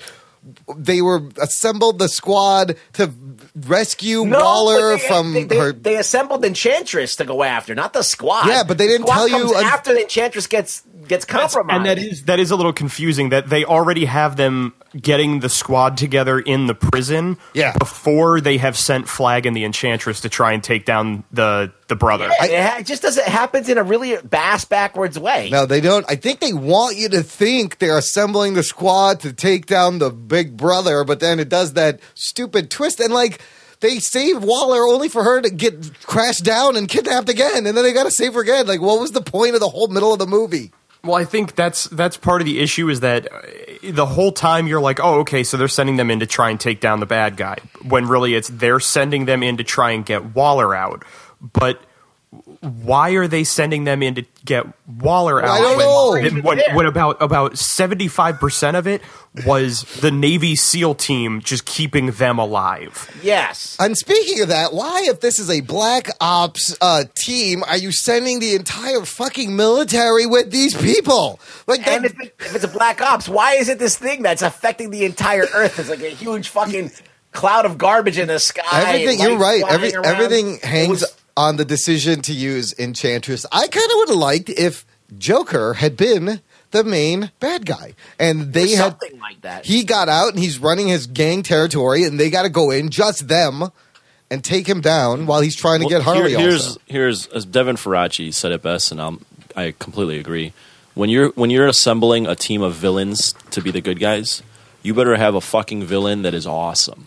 You, Yeah. need, you need a more charismatic villain than Yeah. ever, anyone else. You need a badass motherfucking villain. And I think that is why everybody assumed the Joker was the villain of the movie. That would have made so Because much more sense. When it comes to DC, there are very few other people, very few other villain characters that are more charismatic, more ridiculously dangerous, and could actually have a reason for you to send in an entire squad of villains to stop. Exactly. That'd have And even if it was just something like the Joker stumbled across, like, you know, an old god bit of technology and Yeah. doesn't know what the hell he's just released on this city. There you go. You fine. could, you could still That's- have your monster at the end if you must have a monster, a big fucking Deus Ex Machina thing at the end. It's fitting of the character. Like the Joker is the kind of person who would have a nuke and not realize it until he set it off. yeah. Right. Oh, that'd have been great. the, but the fact that it's pinned on Enchantress, who, by the way, this actress is a, is a model turned actress, and all she does is literally gyrate in front of a green screen and not even act. Oh my god, she's And it voiced look- over. It looks so weird. Her little dancing bad. moves. he's like Do we know who dancing does the around. voice? Oh, she was voiced over. Hell yeah, you think that's her voice? I've never heard her talk. I don't know. Well, the the thing is, is you you pinned a you have a, a street level superhero team or villain team. dealing with a global threat. It just it's just incongruent. It doesn't make sense why this team of people has to deal with a global threat. Like there's no one on this team that can deal with that shit. And especially Rug Boys alluded to this, but especially when you introduce the Flash in this movie, Yeah, why isn't that guy over Why there? wouldn't any of these other fucking metahumans show up to stop this global threat know. that looked like shit? And there was apparently it was some kind of machine. I didn't see no fucking machine. No what one was knew. she No doing? It one was, knew. it was Nobody knows apparently what- a spell. didn't know what they were doing. Okay? I mean, they they they they they shoved in some magic to their credit. You But- think Wonder Woman wouldn't have shown up now, Right? Or Flash or Batman at that point, where like there's some crazy shit going on. any of these you know? motherfuckers? Well, and people will point to Marvel like having like f- global threats, and the Avengers don't show up. Thor: The Dark World, that global threat happened in within the span of like 20 minutes. I'm pretty sure in this movie there was garbage floating in the sky for at least a half a day. I know it happens right at the beginning. It happens as soon as as soon as Enchantress gets out and frees her brother, she does that spell and it's all up in the air. And then that's not even the prime thing that they go after. They're going after something else. Their, their mission's not even directly Yeah. that. Just so Yeah. confusing. The mission was It's to get confusing. Waller. Yeah, it's just stupid. But also, if Enchantress can just like zap here and there, why isn't she just grab her fucking heart herself and zap out? Like, what's stopping her? Yeah, it doesn't make any sense. Yeah, no, I, and the the thing is too is getting into just the villain and criticizing that. Um, it's mummy level bad. It's so Yes. bad. It's so bad. CGI is very It questionable. at reminded the me end. when Diablo turns into the, the Aztec warrior demon, I started laughing. I'm like, holy shit, he just became an Aztec warrior demon Whoa. and he's fighting the mummy. It reminded me of Mortal Kombat and Annihilation. Oh, no. When Liu Kang becomes a dragon and fights Shao Kahn. That's how bad that was. That's it was pretty bad. that was awful. Lame. that was really bad. And I was like, I forgot that existed. what just happened? What am I watching at this point? That's not the effect you want as someone giggling. Uh, guys, this is what I want to know. Let's talk about it a little bit because you know the some of the behind the scenes shit is uh, Well, do we want to get into Joker? Because I feel We, like no, we okay. will, but I got. I'm leading to another thing real quick. We know that the way Warner Brothers had set up this movie was basically they announced the date and then they told Ayers, "Hey, we're starting to shoot in six weeks. Uh, you better have a script." So he literally wrote this thing in six weeks. Okay, he's also never directed a big budget effects driven ten pole movie. Now, knowing that, what did you guys think of the first half of this movie? in terms of the way it was cut and they set up the characters and the music specifically. Do we consider Suicide Squad a tent pole for them? They that's what Yes, they, they- absolutely. but this is part of the problem that Warner Brothers is having is considering it a tentpole. They thought that this was going to be their Deadpool. Yeah. They thought that this was going to be their irreverent bad guy, but with a heart type movie, and you're going to take the Harley Quinn, which is like Deadpool, which is in all these stores at Hot Topic in the mall. Yes, yes, it's yes, All it's right. hot topic. And I actually would have been okay if they did push it and made it edgier and took a risk, made it R rated, made it more like Deadpool. I think it would have worked less like Guardians of the Galaxy. After these messages, we'll be right back. Hey, listen, isn't this fucking shit awesome? Would it be great if someone actually like liked it enough to actually maybe support us? How about that, Imran? Did you ever think about that for one second? Well, look, listener, if you like what you're hearing so far, we do have a way for you to support us. And how the fuck do they do that? go on to jockandnerd.com slash patreon or you can go on to patreon.com slash jockandnerd which is our virtual tip jar It works both ways. Listener, support us for any amount. You're going to get access to awesome bonus content. Ruggs has got mini episodes, instant reactions to movies, more geeky audio than you can shake a geek stick at. Or a geek's dick at? Oh, boy. Oh shit. so go on to patreon.com slash jockandnerd and donate today Hey everyone, if you're into creepy with attitude, you've got to check out the DXR, DeadX Radio, right here, Saturdays from 4 to 7. Right, guys? Yeah. We're going to talk to you about everything from ghosts to aliens to Bigfoot to conspiracy theories. Bigfoot being kidnapped by aliens. Ghosts going along for the ride. We're going to be raw, going to be raunchy. That does mean we're going to talk about anal probing, right? Definitely. Are we looking for Bigfoot? Guys? Guys? Guys? Crisis for the geek kind. Top geek officials admit they underestimated the hipsters' defense capability. Join the geek revolution and save the galaxy. Geeks from all over the globe are joining up to fight for the future. They're doing their part. Are you? Want to know more? Join Weeby Geeks and the Geek Revolution and save the world. Service guarantees citizenship.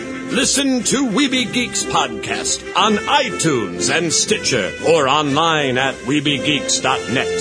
Weeby Geeks, your voice for the Geek Revolution. Want to know more? The Jock and Nerd Podcast. Did you? A lot of people are walking away saying, "Oh, I love the soundtrack and the music choices." I was not a fan of how they used it. It was very forced. It worked in maybe two or three spots. The people I saw the movie with were criticized that immediately. Yes, good.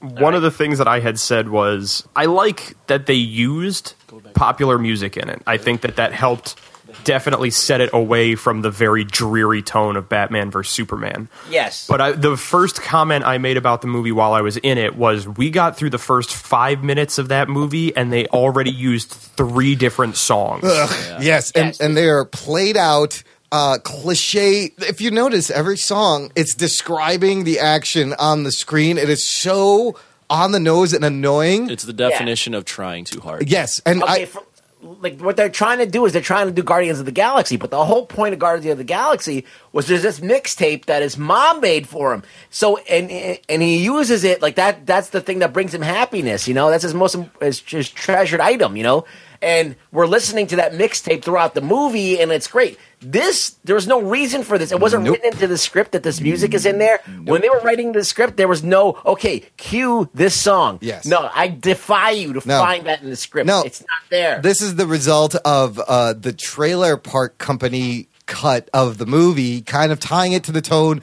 of the trailer, which in the trailer, yeah, throw those songs in there. I get what you're trying to show me. I'm never actually thinking that the song is going to be in the movie. But Ruggs, to your point, the Guardians of the Galaxy is a great example. It, they're all 70s songs. There's a theme. It follows the plot of the movie. It's thought out. I will even submit like the reason why I love Tarantino soundtracks is he'll go even deeper and pick deep cuts and he makes obscure songs popular again. This is just fucking thrown together like it's a Here's Music Now Volume 12 edition of a CD.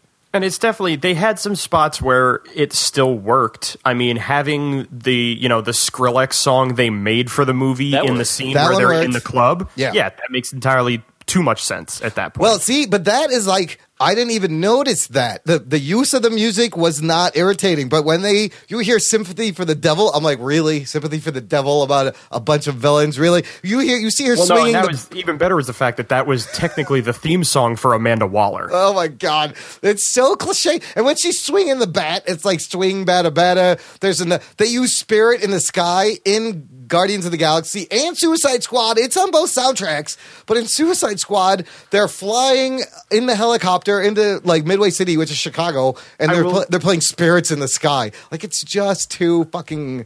I will say, spoon-fed. at least for, for that, the first thing I thought was, okay, so they're using the same song as, as Guardians of the Galaxy. That's a little forced. But at the same time, I was like, but it's it's a song that you also have heard in like Vietnam movies. Yeah, it's when just- they're going into like yeah. when they're going out into the war. It's almost- and that's exactly what this is. So Yeah. I can give it a pass for that. I thought it worked in the bar scene and the song in the background when they were a bar, and I thought it worked when they actually at the end when the Bohemian Rhapsody started. That was kind of a cool moment because they had kind of earned it and they earned that song. But at the beginning, dude, it was like watching the ADD MTV fucking shit. I might contradict myself here, Uh oh. but I think they added all this music because they wanted to make this a lot lighter. The, the reaction of Batman v Superman. Oh, yeah. And Yeah. along That's- with along with Guardians, they wanted to kind of follow that vibe. I actually think this film might have worked better if they would have went a little bit more on the serious dark route because it is a film vi- featuring dark villains. Oh, And I Um, think and I- that's- even though I liked We're not- this, I liked the, the tone a Yes. little bit. I think the movie would have even been It's better if they supposed to went be they went the Batman v Superman dark. route. it's one Oh, of those ones where I no. thought to myself, like, I s after the movie was done, I was like, I had fun, I enjoyed it, that was perfectly fine. But then I'm like, I really do want to see what it was that David Ayer did initially. Yes. Because especially Yeah. with the fact that they had cut out so much stuff of the Joker, I said, there's no doubt in my mind that a lot of the Joker stuff is gone because they felt it was too dark for the movie now that Batman vs. Superman got completely panned. I have an article here from comicbook.com where David Ayer actually says there may be six or seven different versions of the film. In an interview with Empire magazine, he says there's a linear version where we did where it opens up with June in the cave and she tells a story in sequence with the arrests and Batman, and then we go to Bell Rev. Uh, the first script started in Bell Rev and told backstories of everybody in these sort of flashback montages. And he also says this is called like the dossier cut. So clearly there were many different versions of this movie. Can, can we pour one out for Slipknot's origin? Oh, you know what? Okay, but you know what I did like dialogue is uh uh, so yeah, the best is like what the line he punches a woman and goes, "She had a mouth." That's like one of his only lines, like one of his three lines. Did you hear what he his background was going to be? No, we didn't get it. What was it going to be? There was rumors or somewhere in the script someone read, I think Devin Faraci dropped this that he was going to be a serial rapist. Yeah, And early cuts report a passing reference to Slipknot being a serial And rapist. then Bat, the Batman v Superman fallout, they're like, yeah, we got to get this out of here. But these people are supposed to be villains. Again, there's that line. I, the yeah, I don't, rapist I don't know if line. I would have gone serial rapist. the rapist line is how you kill a character. with everybody being a villain to make Slipknot a serial rapist was so that this would be the one villain you don't care Oh, about once having they die kill 'em. immediately. Yes, you got to kill him anyway. But that is the Suicide Squad shtick. One of them always dies right away, so you know Waller isn't fucking around. Well, they, they laid it out for you real quick who's going to die real quick when they didn't uh, give When him he- an origin. when he gets out of the car and his introduction is that's Slipknot. He can blah blah blah any rope something or other. says- Don't worry about yeah, he goes, "Hey, this guy could climb anything. But what's cool, Easter egg, the scene in the movie is almost like right out of the comics from the 80s. Like B- Digger Harkness being the dick that he is, Boomerang gets Slipknot killed like in exactly the same way. Talking him well, into those it. 80s comics, in terms of tone, there was always this vibe of like double crossing. Yeah. And You never knew who can't to trust. anybody. Yes. And it was, it was a lot darker.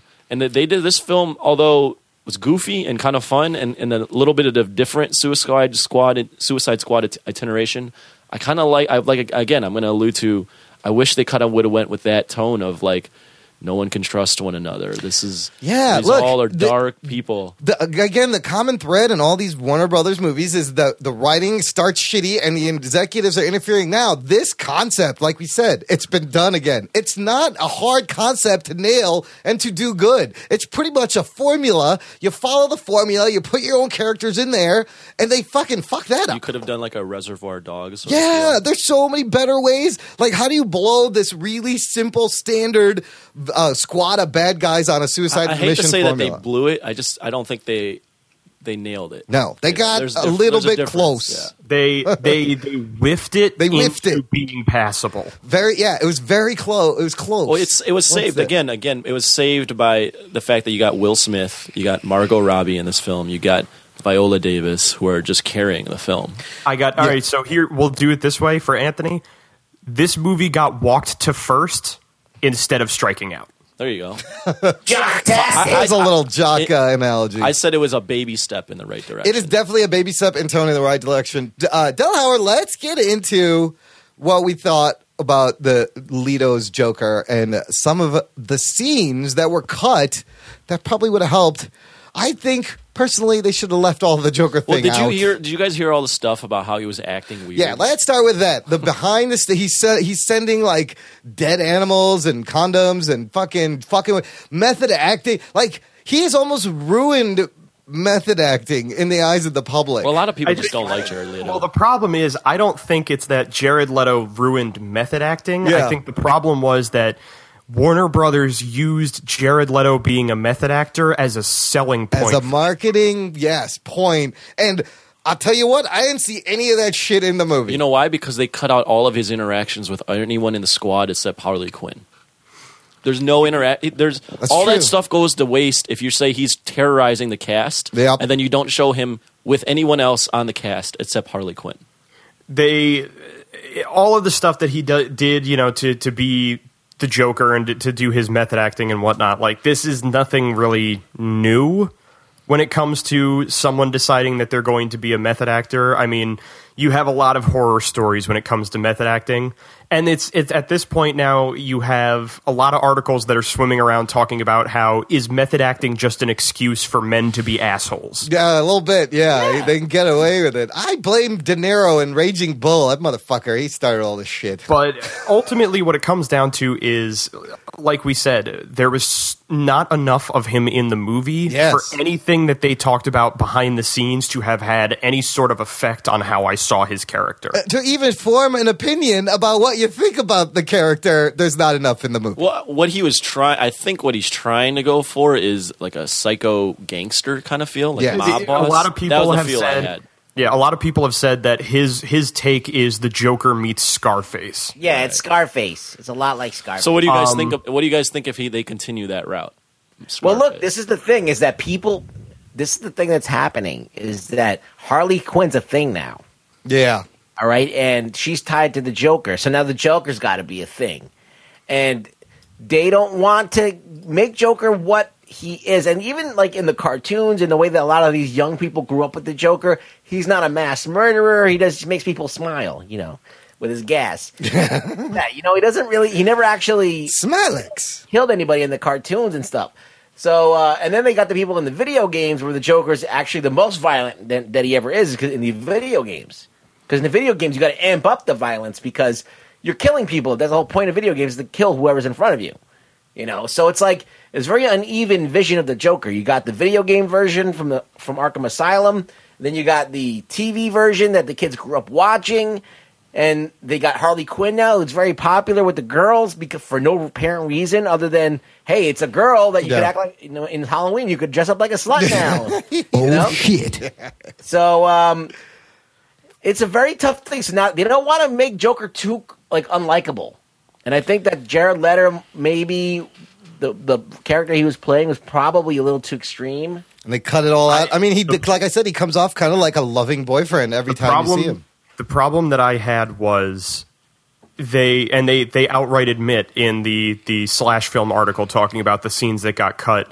They cut several scenes out that had him in it strictly to change the change what his relationship with Harley is. To make it less abusive. They make it less abusive and more like they are actually loving towards each They other. water- And they watered if him there- down. If there is one thing, now I always, I for the longest time, I've been trying to be a champion for. I understand and accept different versions of characters. Yeah. But if there's one thing I feel like I can't let them get away with, it's that. Yeah. That, I mean, that's fundamentally changing like a big part of their. It's wow, they because- watered it down. Yeah, Because he's always supposed to be an enigma, right? Well, there's a whole scene where he like smacks her. They have a fight and he smacks her. Well, they, they Cut hinted that at. I out. mean, when he offers her for sex, you know, oh, that's right. They- yeah, they were I mean, hinting it's at it. dirty. The other th- that's the other side of it is in that scene he offers her up to basically be a prize for Common, but you understand that the whole thing is a test Right. because Yeah. the moment Common commented on her being attractive, he Yeah. was dead. Yeah. it's now just the Joker toying with him. Yeah, and she knows her role, and you know, and you kind of get that she can handle herself, you know. And so it's not like she's helpless. but you get you also get the sense that Joker's in love with her. This is the tricky Don't line. Look at, don't look And at my that's- girl side. and that's why. Can Yeah, I- He- Yeah. he's going to kill him because he's looking at his woman. Rug, boy. Before I forget it, I know it's out of context, but I gotta throw it in here because we're talking about Harley Quinn. Um, Batman making out with Harley Quinn when he's giving her CPR. yeah. what is up with that? Look, he fucked Batgirl and Killing Joke. It's just following the trend. I don't know. Okay. No, well, look, I, I it think was it that- was meant to be that sh- that he She was did giving it. her CPR and She then did she it. was kissing him, Yeah. and he then No, knocks it her looked out like again. he was kissing her though. No, it was No, it was no. she she had uh, she was supposed to I guess be unconscious Yeah. from being underwater, so he was giving her CPR. I love that he and then punched she her. kissed him, and then he knocks her unconscious again. You guys bring up a good point. Moving forward with these two characters in this universe, there is this fine line they have to trend where they want Harley to be an empowered, strong female character, and they want Joker to be a crazy, psychotic chaos. But the relationship, I don't know. makes I it don't know if they want blurry. him to be chaos. No, they I don't see. No, the, I don't that's- see the chaos. This is not vibe. a chaos. well, that's, kind of what I didn't like is I didn't see the controlled chaos Joker. They want they want Harley to be more of an independent character. They don't want her to be running back to her highly abusive boyfriend because they now understand they have a female market to try and pull in for this. Right. So if they paint her as being this Stockholm syndrome abused girlfriend, that's not good for that's not a good message to be giving to these young girls. So instead, they're going to have it that yeah, he's abusive, but he loves her. So it's going to get even more warped.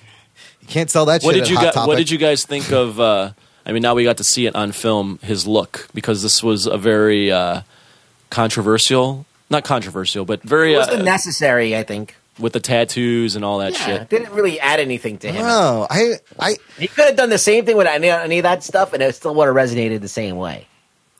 Yeah, I mean it's it had the the little pieces here and there that were iconic Joker, but everything that got that got added on was really just ex- excess. It didn't it didn't add anything at all. It, it goes to me with the theme of this film trying too hard. Yeah, yeah. I mean, you, you've got a, you've got a tattoo of, a, of his of his smile on his hand. Yeah, what did you think about that? Every time you brought that up, again, seems a little bit forced. A little bit. Yeah, I mean, honestly, and, and I think the problem is is that you then have things like David Ayer coming out on, in interviews and saying, "Oh, well, the whole point of him, him having the metal teeth is Batman punched his teeth in after he killed Jason Todd." It's like I would rather see that happen than have to have you tell me that later, so that I don't constantly go, "Well, what the hell's up with the metal teeth?" I got one better. Let's get into that for a second. Uh, part one Easter egg is on Harley Quinn's graphic. Uh, where you know it was like the video game graphic with the titles. It says that she was an accomplice to the death of Jason Todd, meaning that the Joker and Harley were both there. Right now, Ayer said my idea would have been like, yeah, they, they killed Joker. At which point, Batman smashes in his teeth, sends him to the asylum. At which point, Joker tattoos his forehead, saying he's damaged. The problem is in the scenes with Dr. Harleen Quinzel and the Joker, he already has the tattoo He has the metal teeth and, and the, the tattoo. metal teeth. So nice idea, David Ayer, but it's uh, it ain't gonna work in this continuity if they want to keep anything cohesive. Yeah, yeah. I but I really I kind of like that idea, but uh, and it makes me wonder. you can't do it if- now. It makes me wonder if this was something that Air wanted, and then the little bit of her being the accomplice to Jason Todd's death was part of the chop job from the trailer company. Yeah, probably. I just it's never a good idea to get a trailer company to cut your movie. I mean, Just at the, rule at, the number end, one. at the end of the day, jo- Jared Leto didn't resonate because they just didn't give him enough. So and that and that sucks because when you throw the Joker in a film, Yes. you b- you better fuck the Joker is a fucking whirlwind, and Granted- you should always remember the Joker should be appearing in memorable. anything. Granted, it's not a Joker movie. We got one lame Joker laugh that really annoyed me too. It's like he didn't even try. Well, The when he's- sta- when he's laughing the around the staccato knives. laugh. Oh, that's the other thing. I can't. Okay, so that scene where he's lying down and everything is like ordered around him in a circle and There's lined baby up. clothes. There's baby clothes in the corner. There's computers. I can't really imagine the Joker taking the time to be so anal and and order everything just Well, for a especially- gag. What the Especially fuck? because they show Who's that they for? show they show him sitting there, and Yes. he has he has marker drawn on his face, Right. and Yeah, he as a looks smile. like he's drunk. Yeah, it's horrible. So it's this whole it's this whole idea that you're supposed to believe that with Harley gone, he's falling apart, but he's also so OCD that he can arrange lining up everything in that perfect beer consensus bottles and guns and bull. Like, what the fuck is this? Like, uh, you're missing the character completely, people. Come on.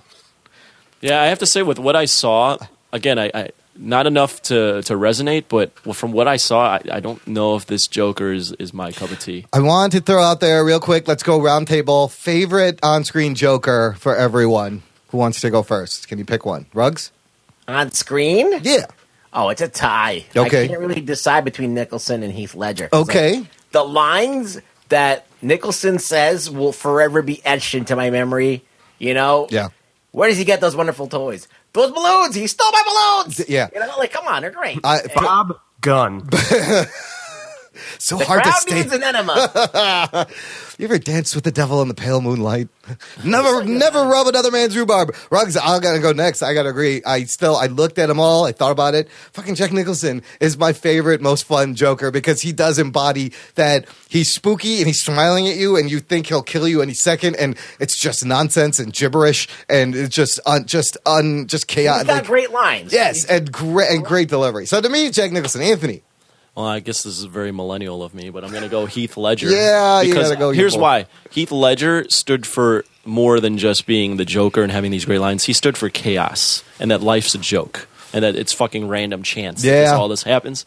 And for me, what brings down Jack Nicholson is the fact that they used Joker to basically be Joe Chill, which means Jack Nicholson should be like 75 years That old. part did, playing was the stupid Joker. and didn't make sense. Um, Yes. they, the fact that they had to tie I don't him know into why- Batman's why parents they being had to dead do that. was- Yeah. makes the film like, oh, wait. Still what? love that Joker. That's a Why? good point, Anthony. Love that Joker. Why is he this old? yeah, no, he should be way older. Delhauer, favorite Joker.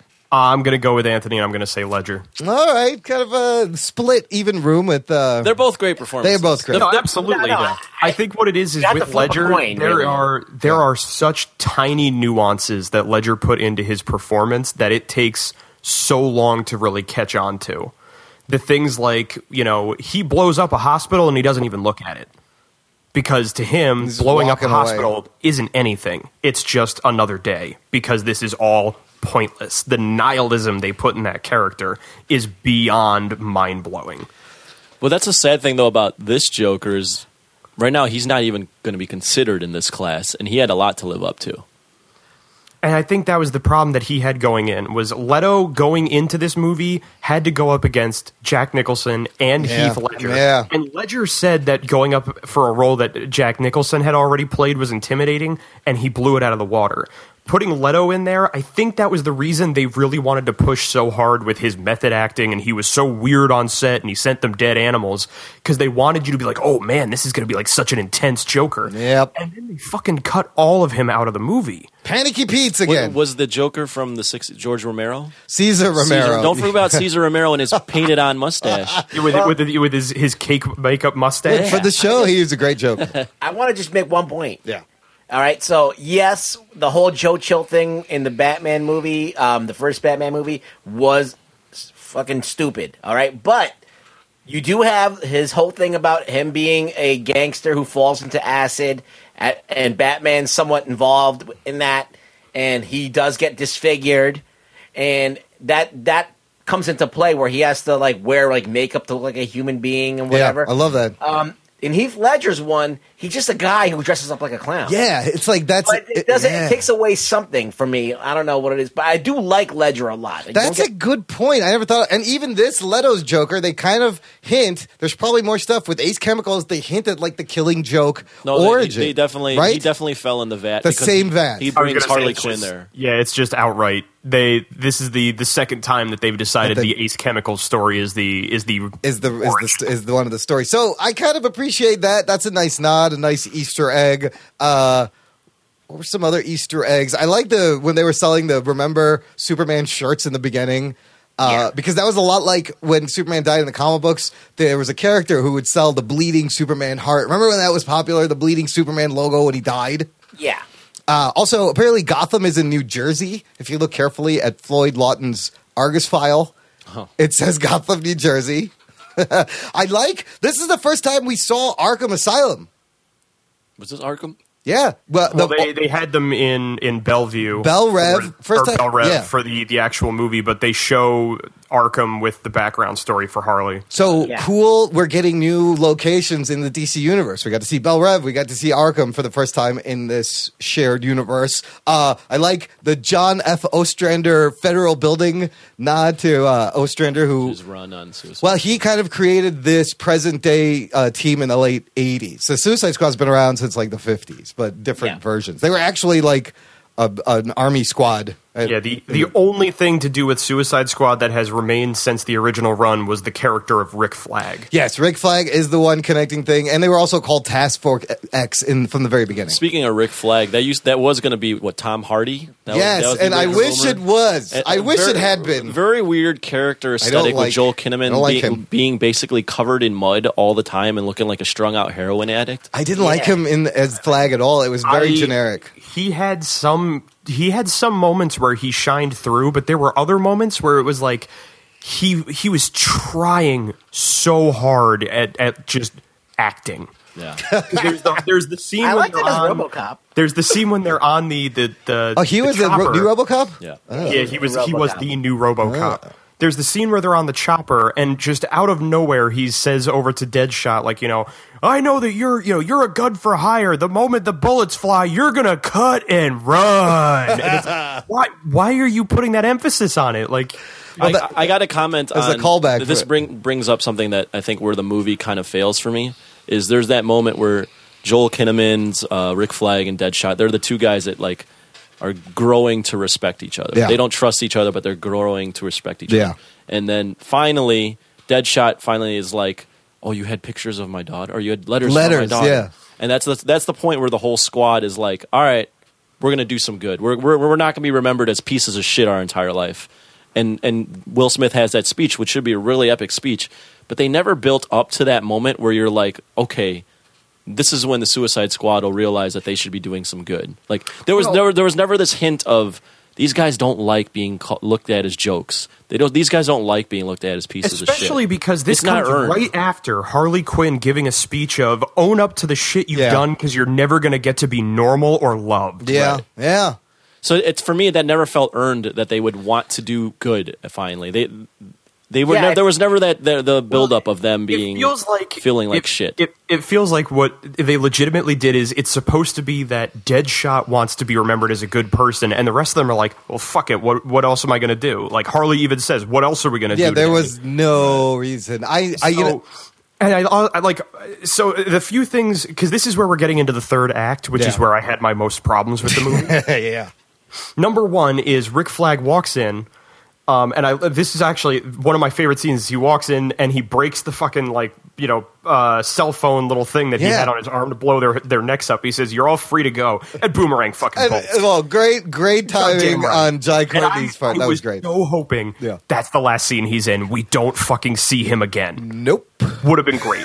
No, he comes right back. No, so then, so then he then takes the letters from the from Deadshot's daughter and he drops them on the bar and goes, "Your daughter wrote you every day," and no one even questions, "Why do you have these? Right. Why did you bring these into a fucking war zone?" He has them with him.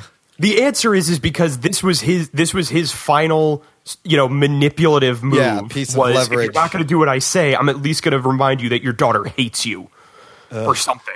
But so that that was out. Okay, so great. He gets he gets uh, Deadshot to work along with him. It was exactly what it was supposed to be. And then Harley goes along because she doesn't want to sit around and be bored. That's fine with the character. But then everyone else is like, okay. Out of nowhere, Katana is suddenly one of their friends. She has threatened to kill all of them through the whole movie. But then she the turns and moment- goes for a drink with them for no the reason. moment it's revealed that Rick Flag has been lying to everybody, Yeah. now she's best friends with them. yeah, we forgot to mention Katana because she doesn't really do much in the movie. And that's because She was unnecessary in the whole. She doesn't Yeah. do much in the movie because her main thing was that Boomerang is supposed to be hitting on her the whole time. Right. And everything he's doing to hit on her is supposed to show him as being this terribly sexist asshole. But because they didn't want to do that with their comic relief character, most of her interaction got cut. A lot of shit got cut. I mean, I'll post that. Take a look at the link with all the deleted Well, you- scenes. you're- There's you- like 20 things you're- in there. I'm sure you were going to get to it, Matt, but literally the next scene is Boomerang joining the team in Then slow it just motion. shows up. doesn't even say anything. If he had even said like something, if like if- as comic relief, he could have said something like, "I don't even know what city we're in." Great, Like- would have been fine. That actually that would have been good. Yeah. Yeah, he's like, I don't know where I am, so I'm just gonna hang out with you guys. You guys serve great beer. Wait, I got a question. What was the deal with the stupid pink elephant? Because he's ch- he's keeps finding this It's a elephant. unicorn. I mean unicorn. Uh, but then the at one pink unicorn point, that he has? yes. But at one It's- point, it's legitimately just meant to be funny. but at one point, Deadpool thing. there is a there's a knife that gets thrown at him, and what saves him is a stack of money. Why, why wouldn't it have been the unicorn? Where that's where he's been That- stashing the I was gonna unicorn the say, whole and time. That, that would have been great because at that point it hit the unicorn, and that could have been a reason for him to freak out and like go rage mode on somebody. yeah. Yeah. But I, it's it's they had this weird thing where it was like, all right, so the unicorn is just meant to be funny because Air has come out and said that his version of Captain Boomerang's a brony. Oh. That's fine. Oh, fine. Um, I alright. guess. Whatever. But outside of that, like having it that the knife hits and then he pulls it out and it's a stack of money that he has, like if they had shown him steal the money, okay. But this is we're supposed to then believe that this money has been with his stuff that they gave back to him since they got here. nah, none of it makes sense. Uh, the, yeah, none of it makes sense. Kat- Katana bringing In up the Katana d- definitely. She her, the whole her soul, her sword steals souls was she just like shows up out of nowhere. Very strange to just matter And of I think- factly say that. I think that's the problem I also had with it, like it was another Rick Flag problem because then you have Joel commit. This is Katana. he could kill you with one strike of a sword swipe. And it's like, all right, I get that you're supposed to be on a helicopter, so you're shouting, He's but you are yelling. just A lot of you exposition. Are, you are you are shouting exposition yeah, at us. He's yelling exposition guy in that in that part. Uh, what do you guys think of? I like that they showed us for a split second the Alex Ross uh, Joker uh, Harley Quinn little dance scene with her in her jester outfit. And actually, if you think about the Joker costumes they used, a lot of them they cop from the comic book, like each change. that It's kinda scene cool. is kind of also another uh, epitome of this film. This film works in like mini scenes. Yeah. Like, if you just take clips, Mini- yeah. you're like, oh man, this film is there's this is funny. This is a cool shot. Oh look, they, look at Deadshot shooting people with his fucking eyepiece. Real cool stuff. Put it together, the film's a fucking mess. But I feel like that's why audience kind of are having fun with it at the same time. Well, 'cause right now. the tone Because- is fun. Yeah, and uh, that's what they're used to. The It- it- hot it- topic crowd It's is loving not. it. It's not Superman moping around telling us there's no good in this world. Exactly. But you it's, gotta- it's it's Yep. not uh yeah, it's it's not Superman, you know, walking up to Batman saying, "You have to listen to me," and then punching him in the face. For no reason, without actually explaining anything. a large portion of the people that are went to see this movie are teenagers, and they don't know anything. So they, you know, it's okay. You could slip a lot by them. You just put Harley Quinn in, in a tight outfit, and they'll just watch it. They don't care. I, I've alluded to this in my initial comment. It's also the fact that this isn't Batman, this isn't Superman, this Yeah. isn't Wonder Woman. We don't care about these characters all that much. They can do whatever the fuck they want with these characters. I know there's a lot of hardcore comic book fans that are like, no, they fucked up Deadshot or they fucked up whatever. No, At the end of the I- day, nobody cares about no that. one cares. Nobody about that. cares, The, no. the per- no one cares about any of these people. The If only person that anything- people care about is the Joker, and they kind of fucked him up. So I was going to say, if anything, the problem was was that Harley Quinn. Yeah, they they basically did what they needed to with her. She's close enough, and any big Harley Quinn fan is going to love it anyway. right. Absolutely. Deadshot is so one note in the comics that having him be Will Smith honestly makes him more enjoyable. They did the same thing with Boomerang. I don't give a crap about the comic book Boomerang No, no, because he is a sometimes. third rate Flash villain. He never catches a boomerang that he throws.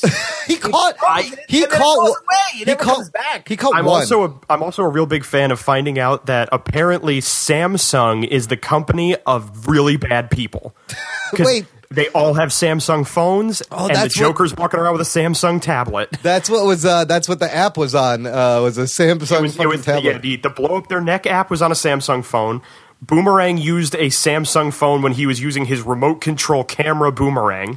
fucking then product Joker- placement. And then Joker had the Samsung tablet that he was holding some dude's wife hostage and showing it on the, the tablet screen. All while they're drinking Starbucks. Hey, let's hear from some of our listeners what they thought about the movie. Here is Daniel Nosker. Hey guys, it's Daniel. I wanted to give you my thoughts about Suicide Squad. I thought it was fun and an okay movie. Definitely a lot missing in the story.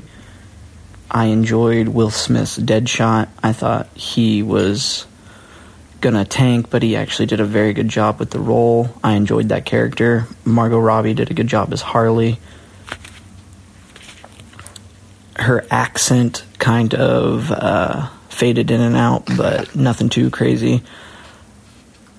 I hated the gyrating enchantress. That whole villain story buildup was so lackluster.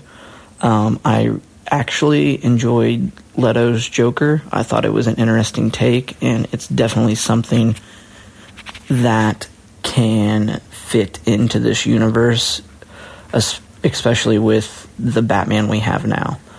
So, yeah, it definitely missed on a lot of areas, but was good in some. Overall, okay and fun, but definitely missing some stuff. Yeah. Pretty much what we said. Here is he, he brings up an interesting point Yeah. that I will I will touch on after we get through the, the listener ones. uh okay, I got an, I got one more. Wait, one Oh, more thing about Yeah. the gyrating Yeah. um, Enchantress. Have you ever seen those uh, blow ups at the cars. Yes, I have Have you you s- seen I that saw meme? Mm-hmm. that meme with the fly. It's the fly guy, The uh, flying car thing, guys. The, the flailing arm inflatable tube man. I was like, I've seen this before. Can I tell you? I u- when I, I we, I've worked at the balloon delivery service. I've had to set those up. They are fucking hilarious. Like I die laughing Was it- every time I set it Was up. Enchantress just like that? See, it's exactly like that. I do the crazy fly guy dance all the time to loosen up. Uh, here's one from our buddy Scott Meridew from A Place to Hang Your Cape. Hello, Jocker Nerd. It's Scott Merridew from A Place to Hang Your Cape. And they did it. They botched up Suicide Squad. The one bloody movie that DC was making that I was actually looking forward to, and they ju- they just failed. They just failed. It's not as bad as a lot of the critics are saying, but it's not good either. I mean, look at the exposition. Mere exposition. Okay, so they go into the great detail about all their backstories and such, but when it comes time to the rope guy, whose name I can't even remember because they just like skipped over it, uh, we get nothing. So when he dies, we can see it coming from a mile away because they didn't tell us anything about him. So, okay, this virtually nameless, backstoryless character has just come in out of nowhere. He's a dead man. He's a goner. Because we, we are wise to your tricks, Hollywood. We know how you operate after good as knows how long have you been around, we know all of these sort of, sort of tropes. So you can't, you have to be clever. You have to try and trick us and fool us, and you don't do that. Why don't you put in any goddamn effort, DC? You were handed this on a platter, and you failed. Why did you do this to me? oh, God, I will keep on trying to come back for more, and you keep on slapping me in the face, you bastards. and there was barely any Joker. What the hell? Why are you putting people through this? I love when Meridew just gets exasperated by the end of his reviews. That's the best But part. to but to wrap up, Yes. not that bad. but yeah, okay. And then I, want to E read. C3PO gets mad. See, that is, and C3PO did not like Suicide Squad. this is the only podcast you will get C3PO's movie reviews, people. Jock and Nerd. Uh, Nerd. Uh, and then I just want to share John Bellotti. Uh, had a great uh, review. He says Suicide Squad was not the disaster they said it was. It wasn't perfect, but it was entertaining. I enjoyed it more than Man of Steel and BVS. David Ayer is a much better director than Zack Snyder, who gets more out of his actors than Snyder ever could. The editing was a little jarring, and the first half was definitely better than the second half, but the movie didn't fall apart like BVS. I almost wish that the DCEU started off with this film rather than Man of Steel, as it was a much more assured film. One pet peeve of mine is the mid credit scene, not a fan of what they're setting up, or rather who they are using to set up the next DC film. I kind of like his idea. I wish, imagine if this came out first. Less Um, pressure. You build no. Mm. up to it. No? If this came out first, I would have hated it more. Oh, really? Because I wouldn't have had Batman vs Superman to be like, well, it's not that dumpster fire, so I can't be that mad. Oh, That's a good point. That's a good point. Also, But look at it this way: I hated Man of Steel until Batman vs Superman. Right. It puts it into perspective. And you're right. Thanks to that movie, I could go in and enjoy this fucking movie, Suicide Squad. The the bit that um, uh, Daniel brought up that I wanted to touch on is I think for me the ultimate test for Jared Leto's Joker will be interaction between Joker and Batman. Yeah. Ah, Because you can have him running around and having the tattoos and talking like this at weird points and Yeah. whatever. But it's not until there is a moment where it is Batman versus the Joker that they will have to prove that his character is the ultimate arch villain for for Batman. I mean, I enjoyed the scenes of the car where, you know, he was inside the car and like that little bit got me excited. I was like, I'd love to see a fucking Batman Harley Joker movie. Like these three right here, this could be cool. No, he, And it- he's it's absolutely in- right. In those little moments, like with Harley firing a gun at Batman, yelling, "You're ruining date night." Yeah, that's definitely Yeah, that was that's- great. That's in touch with with the com- the comics and the characters. Having the Joker leave her behind so he could get away from Batman. Yeah. Uh, perfect. but the fact that there's no actual interaction between the two of them means that has to be the biggest thing. Well, do you think that Joker wasn't funny or, or clever enough? Like, okay, you have two kinds of takes on the Joker. You got the Jack Nicholson, where he's kind of like, yeah, he's funny. He has great lines, and then you have this Heath Ledger where he's very clever. I was going to He's say very that the clever. thing with Heath Ledger's version of the Joker was his concept of humor was this very dark irony. Yeah. Yeah. Things, like, things like having uh, fire trucks burning in the middle of the road is Yeah. funny to him. Or the pencil, Because of the dis- irony the of it. pencil disappearing act. Exactly. You know. Where it's it's this this kind of humor where to him it's funny and to everybody else it's really creepy. I think the problem I had with Leto's Joker is there was none of that. There was- No, there was there's he none of never that. came off Yeah. as as as dangerous. Yeah. He came off as kind of annoying at times. I- I'll agree. I think that, that that's a big missed opportunity. You're right. He has nothing like those two, and they could have done it in so many places. Like think of the text messages he was sending Harley instead of it just being "I'm coming for you" or "Be ready." Like it could they could have fun showing his personality with I'll- a I'll crazy put it this text way. message. The the only point they showed his personality is when his his his goons are running around dressed up in big panda costumes shooting people. You barely see that, and it's almost And like, for what that, am I it's- looking at? And for that, it's not even like it's not ironic. It's not trying to be outwardly funny. It's just like, isn't that weird? But aren't I funny because it's weird? Ike Barinholtz was the funniest guy in the movie. He was. Ike was great. And I mean, Margot had a couple of good laughs. But yeah, like you saw that guy dressed up as Batman uh, on his squad for like a second. I would have loved to seen kind of more of those crazy goon costumes. But again, lots of stuff got cut out. There's fucking six different versions of this movie. Also, check out uh, our buddies in Northumberland, 365 Flicks, their latest episode 46 features a little mini review we did for them with a bunch of other podcasters. It's a lot of fun. Now, Talking about what Bellotti said, uh, not a fan of what they're setting up or who they're using to set up the next DC film.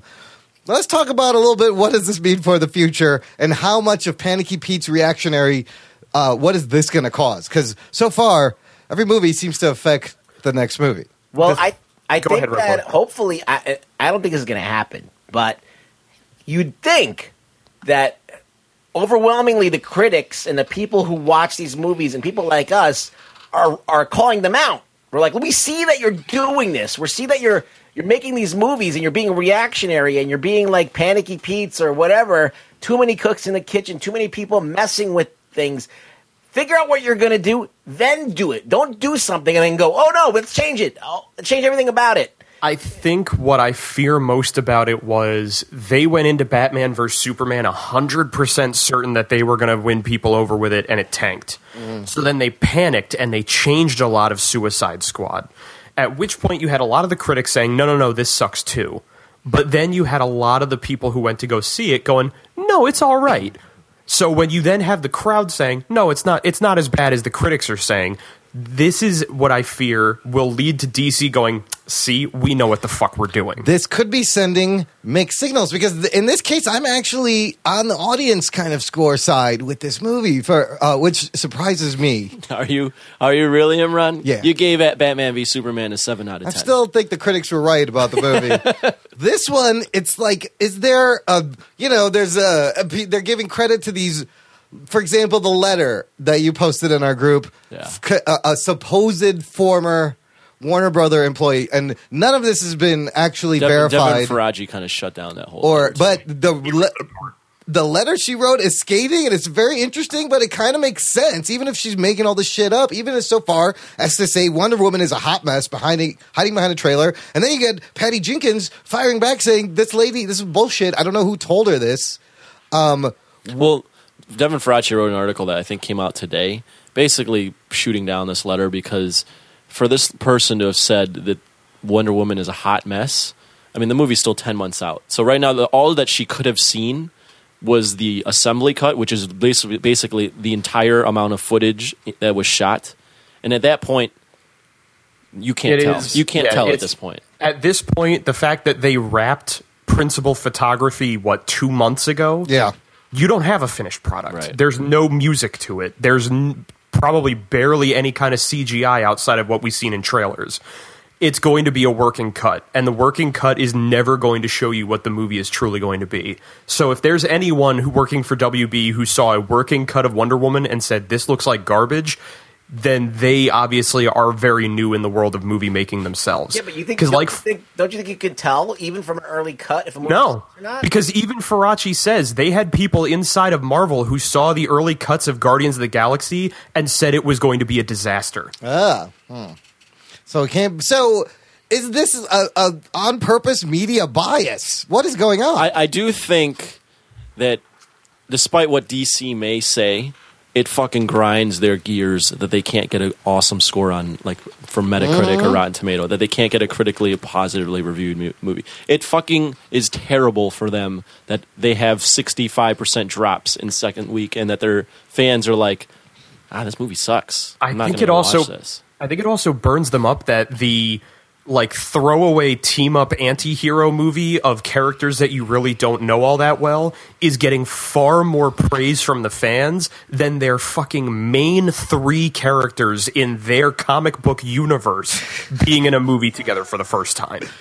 Look, it's we've said like this. They I don't know what happened to Warner Brothers because clearly they are running around with like their heads cut. Like I don't understand why they they don't see this. Faraci actually quoted, or not quoted, but cited also the fact that they thought Mad Max was going to be a fucking mess. Really? Yeah. Wow. And that's They- why that's they why they didn't push it as hard. They had no faith in it, and it actually ended up being you know a, a, a hit. Uh, A multi Oscar winner. Right. Exactly. And that that that's why this kind of letter from this employee, which I linked, Yeah. kind of uh, lacks credibility because if she would have cited that as being like, you see, they don't even know what the fuck they have.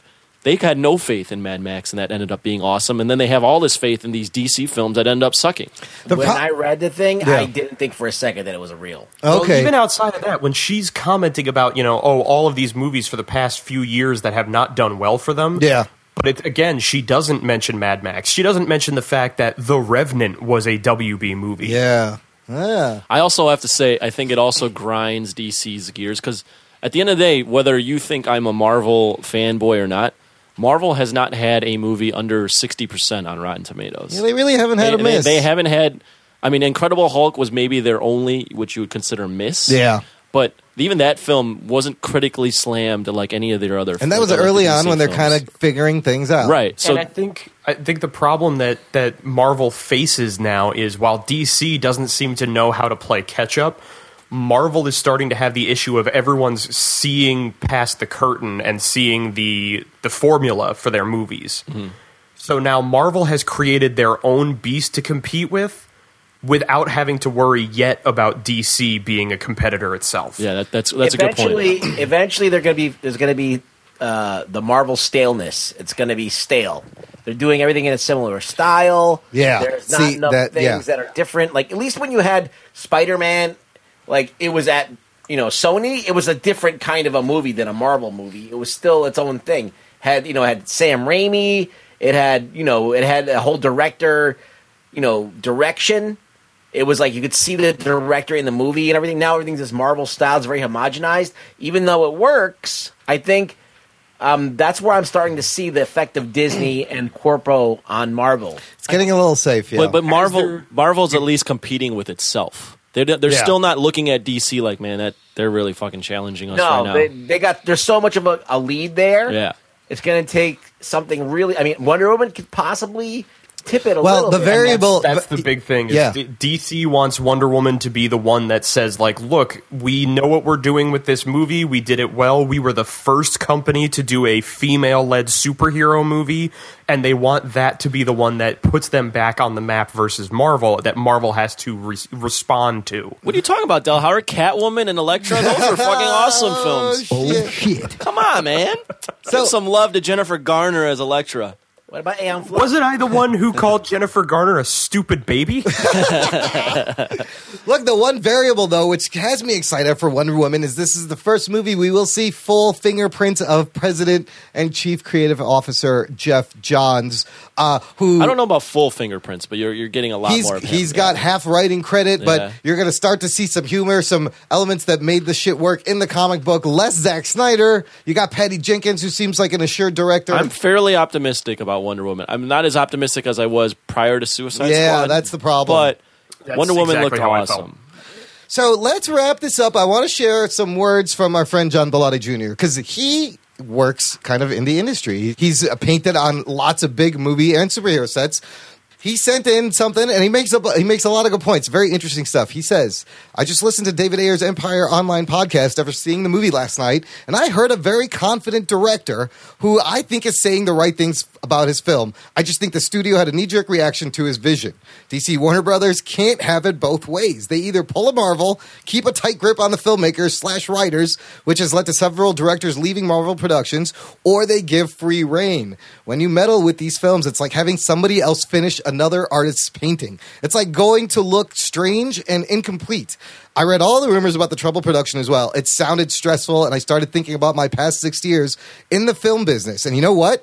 It's every production now, not just Suicide Squad. It's not fair to shine a light on this film and to say they had a crazy schedule slash budget, etc. Like it's some rare occurrence in Hollywood. It's every goddamn production I have worked on. Like I have been saying, Hollywood is run by accountants, and lawyers, and shareholders who are now delivering product to the world. Film slash television are our biggest imports. So now there's more focus on creating a bigger product for a bigger audience, i.e., China, India, etc. Which is why we are getting films with very diverse casts as well. Studios like Marvel and Pixar are doing pretty well as they established entities, but DC is still very new and finding their legs, so to speak. Uh, and then he shared this interesting bit. He said Martin Scorsese's brother, Frank, is a family friend who always told us that Martin cannot get films made now unless he has Leo DiCaprio in them. And Bellotti finishes saying, Marvel's doing amazing things with their films, so it's not impossible. Their films don't have a lot of bite to them, but they satisfy, which is kind of what Rugboy was just saying. I have a comment on Yes. that. So you've been on this show plenty of times going, oh man, the studio's m- messing with their films. They're messing with their films. This might be an unpopular approach, but I think Bellotti kind of validated what I've been thinking for a while. Yeah. If you want to play with the big boys, this is what's going to happen. Yeah. So uh, uh, if you want to, if you want to make a big budget film, expect to get your shit meddled with. I see what you're you saying. know what you know what you're getting into. So don't be that director that goes, man, I had this film and I had this vision, and the studio fucked it up. They're gonna fuck it up. I this feel is what like you. This is what happens Josh when you get in that Trank. sandbox. Yes. Yes. And, if you want to be an asshole about it, be Josh Trank. Yes. But I feel like, to your point, I think you're right. I think this is what David Ayers, like we said, first time big budget movie. He's kind of doing that right here. He's kind of towing the line, not talking shit. He's not towing the line at all. I don't think he's talked shit at all He, about it. no, uh, that's what I'm saying. He's saying, this is my cut. This is what we wanted. This But is that- my vision. that's what you he have to hasn't do. Even, he hasn't even said that there's his cut and there's the studio Right, cut. right. He's like, there's like six different versions of this movie, Yeah. and one of them made it out into theaters. The end. But you're right, Anthony. You just have to come in knowing, be ready for this. If you if you Because want to it's gonna if get you want fucked to be with. a director and make your own fucking films and have it not meddle with, then make a small budget film or go indie. But If even you- Scorsese, I mean, is that fair to even have him make these standards what- now because what's of this fair bullshit? and what's not? The world's not fair. When you have when you're making hundred it's million not fair dollars, to art. It's not fair to art. When That's you're- it. when- is it it's fair- hurting the art of it. That's because it's not seen as an art It's anymore. not art, it's money. Becoming a product. yeah, I mean that's the, A- Anthony, the thing I don't that you don't like it. understand, uh, uh, this is the thing. that Intrinsically, like the artist is what shakes things up. All right, the artist goes against the corporate thing because without that there is no change. Without that there is no growth. Without that there is no future. And that's- so, if a corporate company owns something, they are going to take all of that art out of it and just do bean counting and just give you okay we're going to do this for diversity we're going to do this for that we're going to pepper a little this for those fans and this and that and then you get nothing everything is going to be the same and every and we're going to be living in a world of of, of zombieism it is the bu- bleak sky, sci-fi future. Well, when that you read there's about. when there's hundreds of millions of dollars on the line and you're tasked with making a billion dollar film, you better be prepared to have that shit fucked with over and over and over and have a million cooks in the kitchen. But they have so much money to play with, Anthony. They really do. And they don't have to make these bu- big budget films. You can make a film for 60 like Deadpool was 70 million dollars. Yeah. The issue You don't that- have to make a you don't have to spend a shitload of money to make a fun movie. That's and I think that's the issue that that DC and Warner Brothers faces is right now they are still convinced that if they put more money into it, they'll get more money out of it. How much was this movie?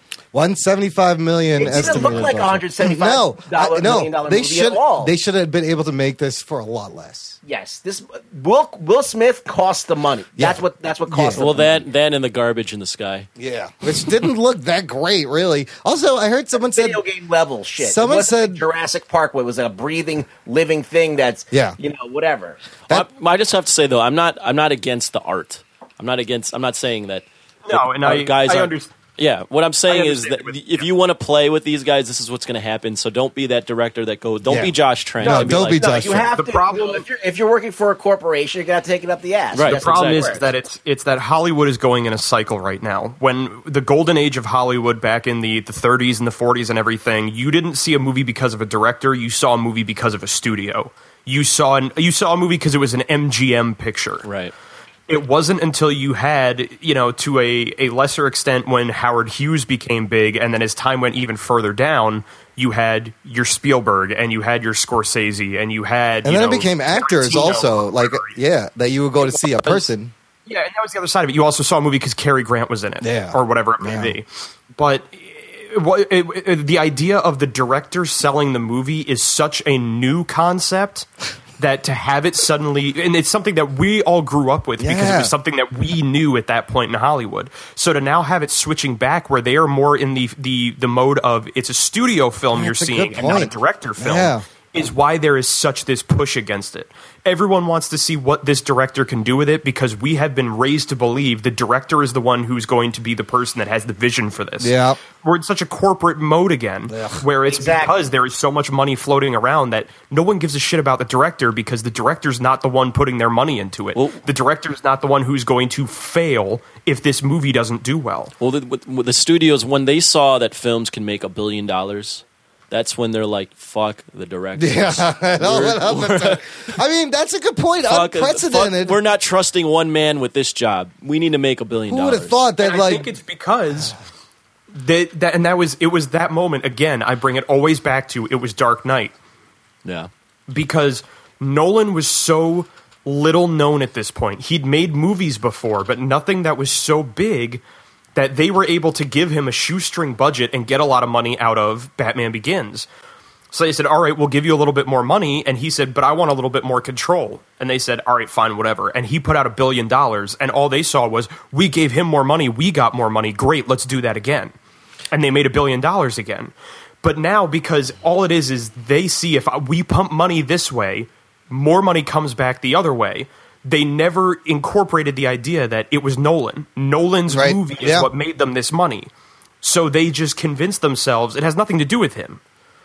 yeah, that was that was the last movie that they made, comic book wise, as far as DC, that had that director's vision. Yep. And Yeah. the fact that they gave him so much time.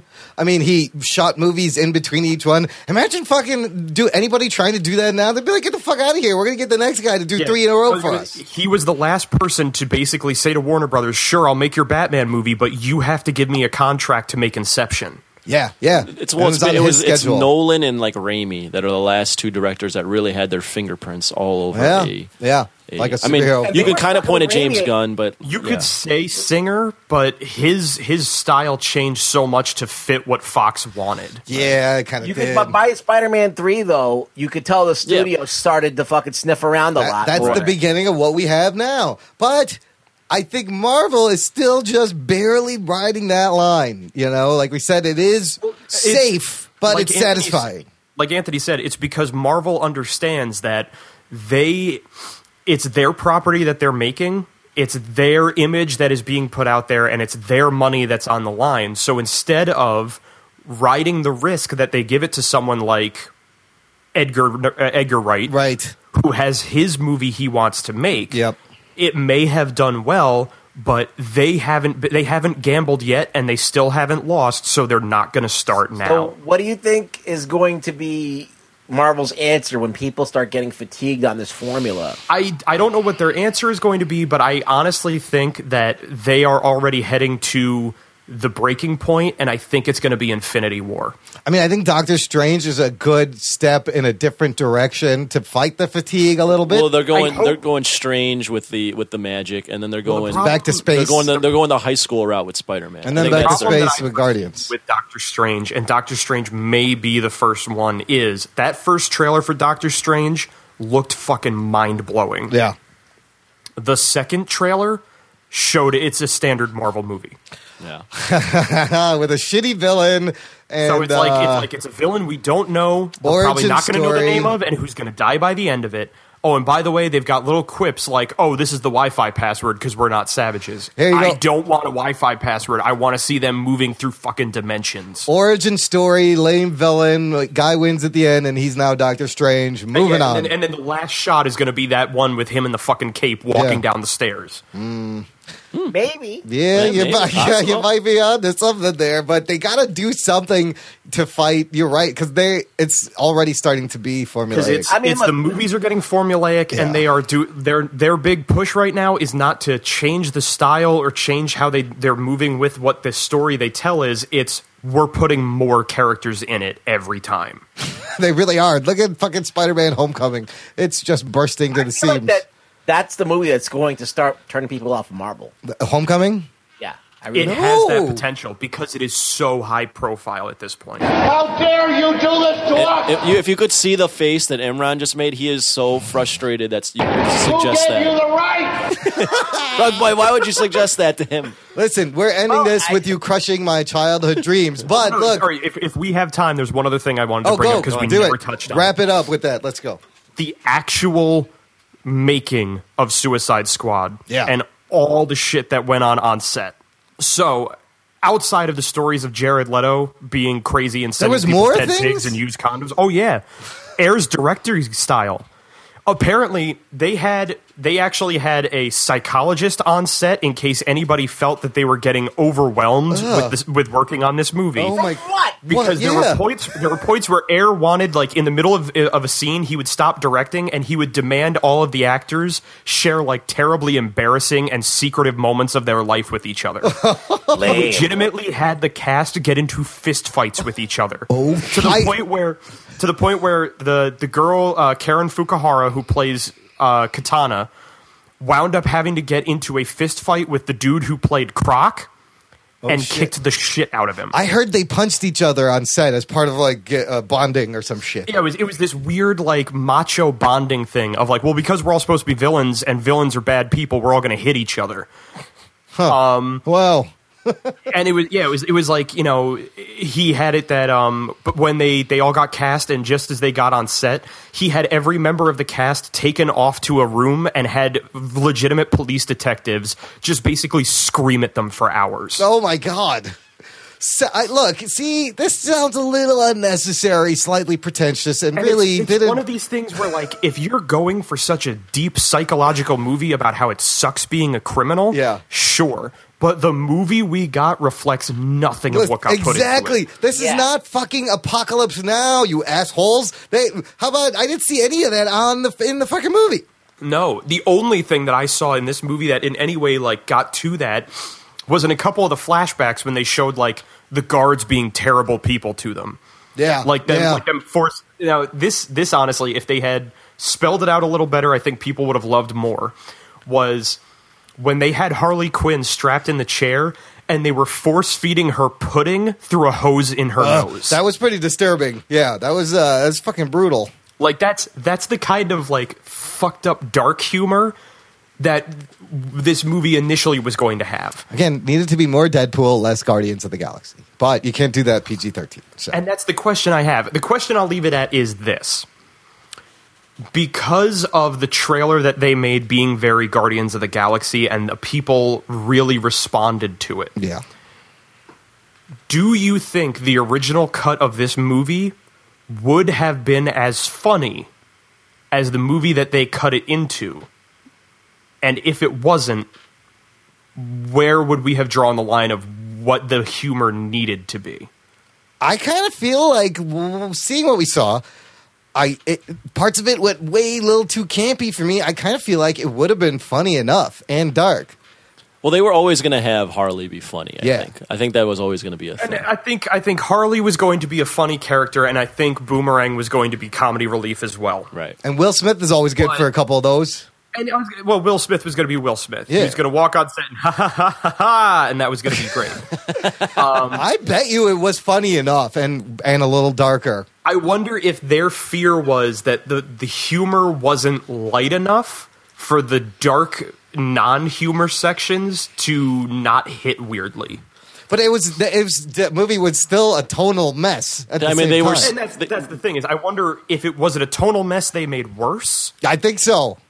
I think so. I, well, they were still. I mean, the fact that they were going to have Slipknot be a serial rapist was a little extreme. Like Yeah. they, they, they were Agreed. They were there. There needed to be some reining in. So I wonder a- a- again. I'm uh, my biggest question, I guess, is will they go the same route as Batman vs Superman with their like Ultimate Edition Yeah. DVD? Yeah, um, because I do. If I I don't give a crap about seeing the extended version of Batman vs Superman, I may do it one day, but I have to be very, very upset with myself to do that. I, I it'll probably end up being a what the fuck happens. I was and gonna I'll be say mad we're about it. gonna yeah. Once we get some But- time from it, we're gonna have to do that. This is one of the movies where I want to see the other version. At the very least, if he doesn't like integrity wise, whatever, want to do that, just put all the deleted scenes there. Just show me what was cut out. That's fine. I don't need it in the movie. I'll watch them later. I'll make up my own fucking mind.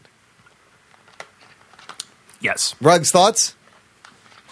I'd like to see th- every cut of this movie. No, I, one is enough. I'd like to see the darkest. I want to see the most polar opposite of this movie. The darkest timeline. Yeah, because we already got the.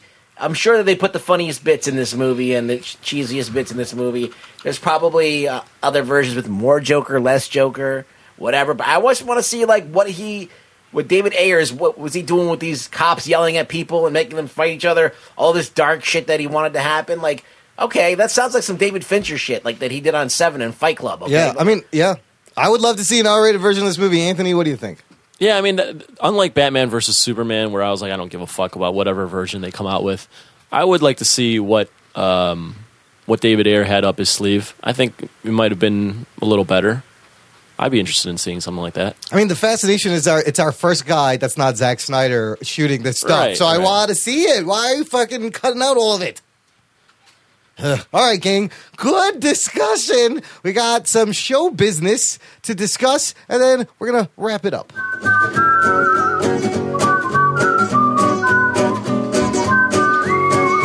Talking nerd. Hey, if you are a new listener, this may be your first show. or Every a nu- or a nude or listener. a nude listener. Uh, every show is somebody's first show. Uh, you saw You Suicide think Squad. that there's you clicked. someone walking walking around right now with our podcast playing just in the nude? Oh, absolutely. With balls hanging And I out. do it all the time. And if you are It's probably a big hit on the nude beaches. listener, send us a selfie of you listening to the Jock and Nerd podcast. Nude uh, No, don't do show that. at No. Jock and Please, Nerd. don't listen to this dot idiot again. com. No. I do want to say check out our But make la- sure not to subscribe. Make sure. Speaking of which, go subscribe. Check out our last episode because, as we said at the top of the show, Blab is dead. I'm sad that the last episode was we a left single tear is running down your face. we like left Chief Blab. Oh, I'm so sad. We left Blab with a pretty banger episode, though. I gotta tell you, it was uh, lots of fun, a mashup of everything uh, with a, a, a new friend of ours named Jeff Hillier from DeadX Radio, who's into paranormal investigation. We had ghost stories. Matt Delhauer actually popped in for a little bit of that. What'd you think uh, live, uh, Matt? You got the last Blab show ever. You should feel Uh, special. yeah, like I said, I'm pretty sure I'm what killed it. That's right. Um, but uh, yeah, to, to- it was the the only time I got to be an audience member for Blab, so I'm glad it was the last time. No, I'm not. Um, uh, it's it's a lot of fun. I'm, I'm I'm definitely upset that it's I didn't get to jump on the bandwagon sooner with you guys, and but at least I got to uh, experience it. You got the experience. So that episode is uh, jockanerd.com slash 120.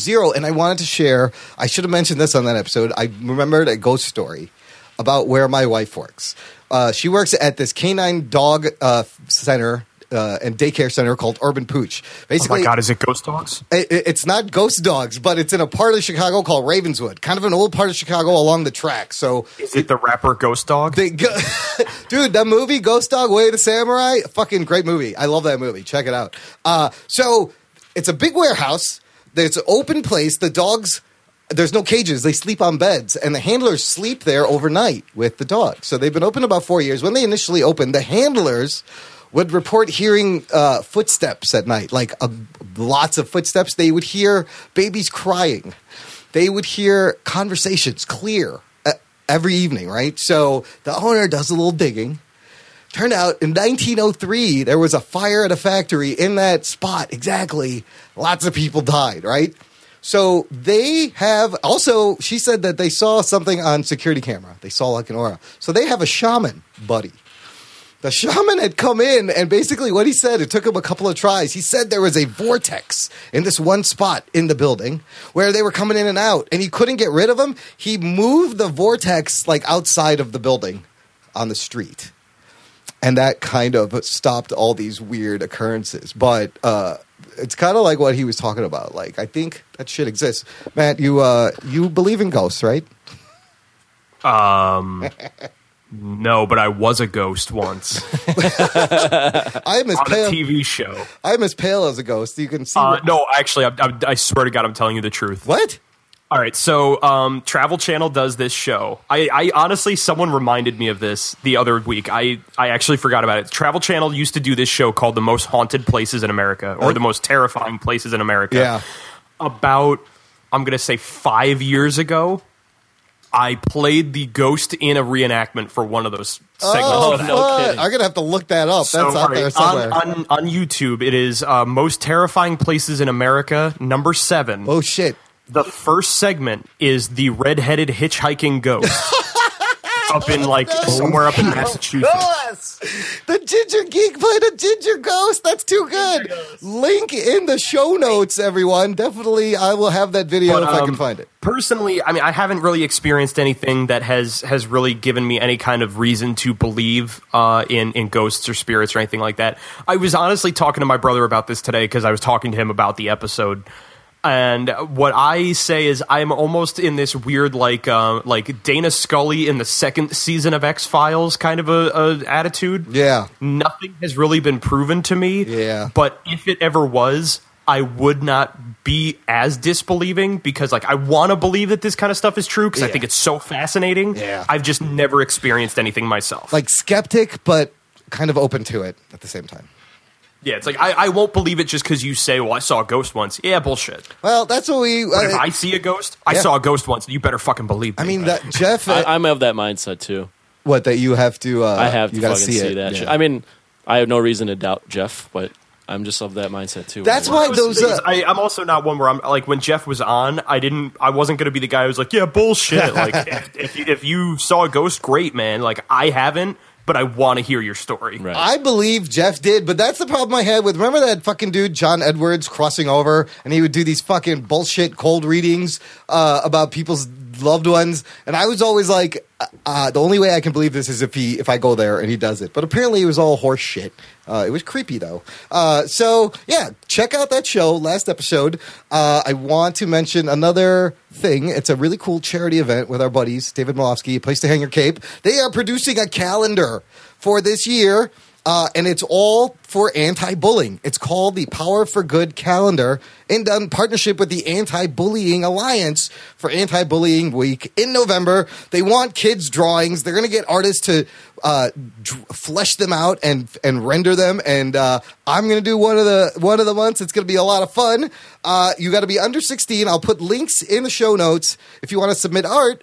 And then there's the little fundraising. They're doing an Indiegogo. They got to uh, raise about eleven hundred dollars, and not a lot. This thing to get this thing funded, and you get like uh, hanging wall calendar and all this stuff. Let's see what they are. So they got until November. Oh. The memo, the moral of this is, or the message that should be coming out of this is, all you fucking kids that are listening to our podcast, start drawing and shit. And Yeah, send it you over to fucking little Send fucks. 'em in. You little fucks. Send, and I wanted to shout out. I wanted to shout this out again because check the show notes for the links. It's a really good cause, anti-bullying. And again, I had another flash memory of one of the first times I was picked on, Yeah. totally randomly.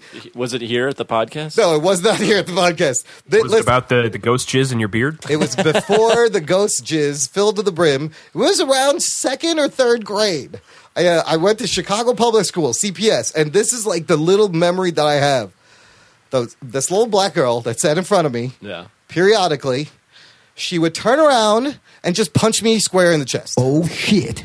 Uh, true story. I don't Why know would you why. say that she's black? Why are you mentioning that she's black, Imran? That's racist. Uh, th- there was a little black girl. That's all I remember. It was Chicago, Imran. We all and it just was assumed. Chicago. It was public school, but I feel like to this day I still She kind of punched you in the chest? She just punched me right in the chest, dude. Well, you know, it's- it's Because she because liked she you. had a crush on No, you. I don't think I don't think that was why. I don't think that was why. And I, I, I think I Was still it because you're Muslim? I maybe. I mean, you got to work on that Was confidence, that the man. worst bullying that you ever got, Imran? Uh, you know, it wasn't really that bad. At that point, I think I had the vitiligo around the eyes. I may have already started to look different than other kids. Maybe that's why she was like, I'm going to just punch you. And I still feel like to this day, I still have that, hey, I want to punch you in the face kind of look about me. I think, You do. right? Yeah, right? I thought so. Oh, That's That's, true. You do. You have a punchable face for sure. not the worst bullying. Most of it would get absorbed in your I cum, have cum punched stained my beard. computer before just looking at you. I like giving Imran titty twisters. Ah, yeah, that brings back really bad memories. Look, guys, I have two iTunes reviews. I want to share. We're going to wrap this up. Uh, if you want to leave an iTunes review, go to jockandnerd.com slash review, and you can leave awesome reviews like this, titled Dazzling Spontaneity, five stars from the Blue Streak Science Podcast. This show is what podcasting is meant to be. I laughed, I cried, I vomited a little in my mouth, but mostly I laughed. Even if you're not into comic book culture, this podcast still hits the mark because the talent behind the mics is there. Great fun. He's lying. There's no talent. Thank you, B- Blue Streak Science. And then another one, Comic Book Nerd, five stars by Let's Explore Adrian. How is it possible for a jock and nerd to be friends? It's not. Though, uh, through comic books, that's how. If you are a fan of anything comic book related, listen to this show. Your ears will thank you later. Jock and nerd. Thanks for leaving those reviews. That's awesome. Oh. They all seem to have found the wrong page for Mark Marin. They really love the interviews. I hope. on I it. hope none of them subscribe to our podcast. I think they, well, they said not to. I think they might have been subs- leaving a review for a different podcast, and I got confused. Well, if they want to leave a, a review on iTunes, they can tell us what they think the best way to bully Imran would be. I think we're totally getting the message wrong on the place to hang. we really are. we want to stop bullying. Really, look, you love superheroes. Stop bullying, but you can bully Imran. You can bully me. That's okay. uh, I'm, bully little kids. Bully Imran. Bully Imran. I'm a- his He's beard, an his adult beard can take it. I am a seasoned uh, victim of the bullying, so I'm just fine. Uh, Del Howard, thanks for hanging out. Where can they find you? What do you want people to do? Uh, they can find me on the Twitters at Matt Delhauer. Uh, learn how to spell, and you'll find me. Um, outside, outside of that, uh, I don't really write all that much for uh, How Do I Jump just because I'm lazy, but I will try and do that occasionally. Outside of that, they can usually find me on the Weekly Jump podcast over there, as well as an upcoming episode of The Geek Chorus, where I will be blowing minds about the Killing Joke movie. Oh, right on. I'm gonna have to check that one out. Uh, Rugs, where you live? you can find you can find me on the on Twitter. on 123 Fake Street. yes, that's where I live. That's Uh, his address, PO Box. Yes. seven eight nine. That's right. Um, yeah, I'm on Twitter at really rug boy, and you can come uh, look at me uh, post shit about Dan Slot how he sucks. That's a lot sucks. Uh, thanks to the networks that are carrying the show, Weeby Geeks, A Place to Hang Your Cape, Tangent Bound Network. You can hear us on geekliferadio.com every 9 p.m. Wednesday Central on their Geek Stream. And Carlos from Blab, who runs the Lounge Network, he's posting all our YouTube shows on the Lounge Network. Check out the loungenetwork.com uh, for uh, he's spreading our shows over that way. Sweet. Good shit. Nice. Uh, they want to get in touch. What do they do, Anthony? They should just contact us. How do, how do they do that? they should probably just get in touch with us. They should probably just get in touch with think us. really hard. Maybe and we will be snail mail. there. No, uh, jockandnerd.com slash contact. There's a million ways to contact us. I'm going to do reverse reverse psychology. Do subscribe to the show, Oh, there you go. jockandnerd.com slash review, and then leave us a rating and review. I subscribed this random dude who was at a street fair when I was helping my wife the other day. Oh, yeah? He was, uh, yeah, he Was he blind? no, he, homeless. was he was slightly drunk, and so I grabbed his phone and uh, subscribed. He was slightly Imran, drugged. Imran just steals strangers' phones and subscribes to his own podcast with them. It is as uh, non conventional as my marketing strategy to tell people not to subscribe. Look, I- Oh, shit. I'm, I'm guarantee you've never heard anybody say that on a podcast. Finally, listener, just tell a friend if you had a good time. Share this with a geek buddy. Give him one of these. Jock and nerd. Spread the geekery. Join the empire of stupidity. Thanks for listening. This is the Jock and Nerd Podcast. My name is Imran. My name's Anthony. We'll hear you later.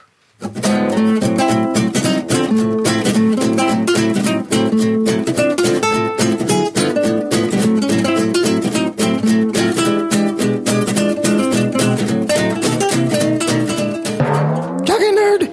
Imran, you understand that they hear us. We don't hear them, right? They can't actually talk back to us? Very, No. very rarely. Damn it! I mean, they could be real loud, but they also have What to are be those- outside the house. What are those voices in my head? Listener, we might do a post show. If we do, it's going to be on Patreon, jockandnerd.com slash Patreon. This is it. And I'm cutting it, cutting you out now. Check out Patreon.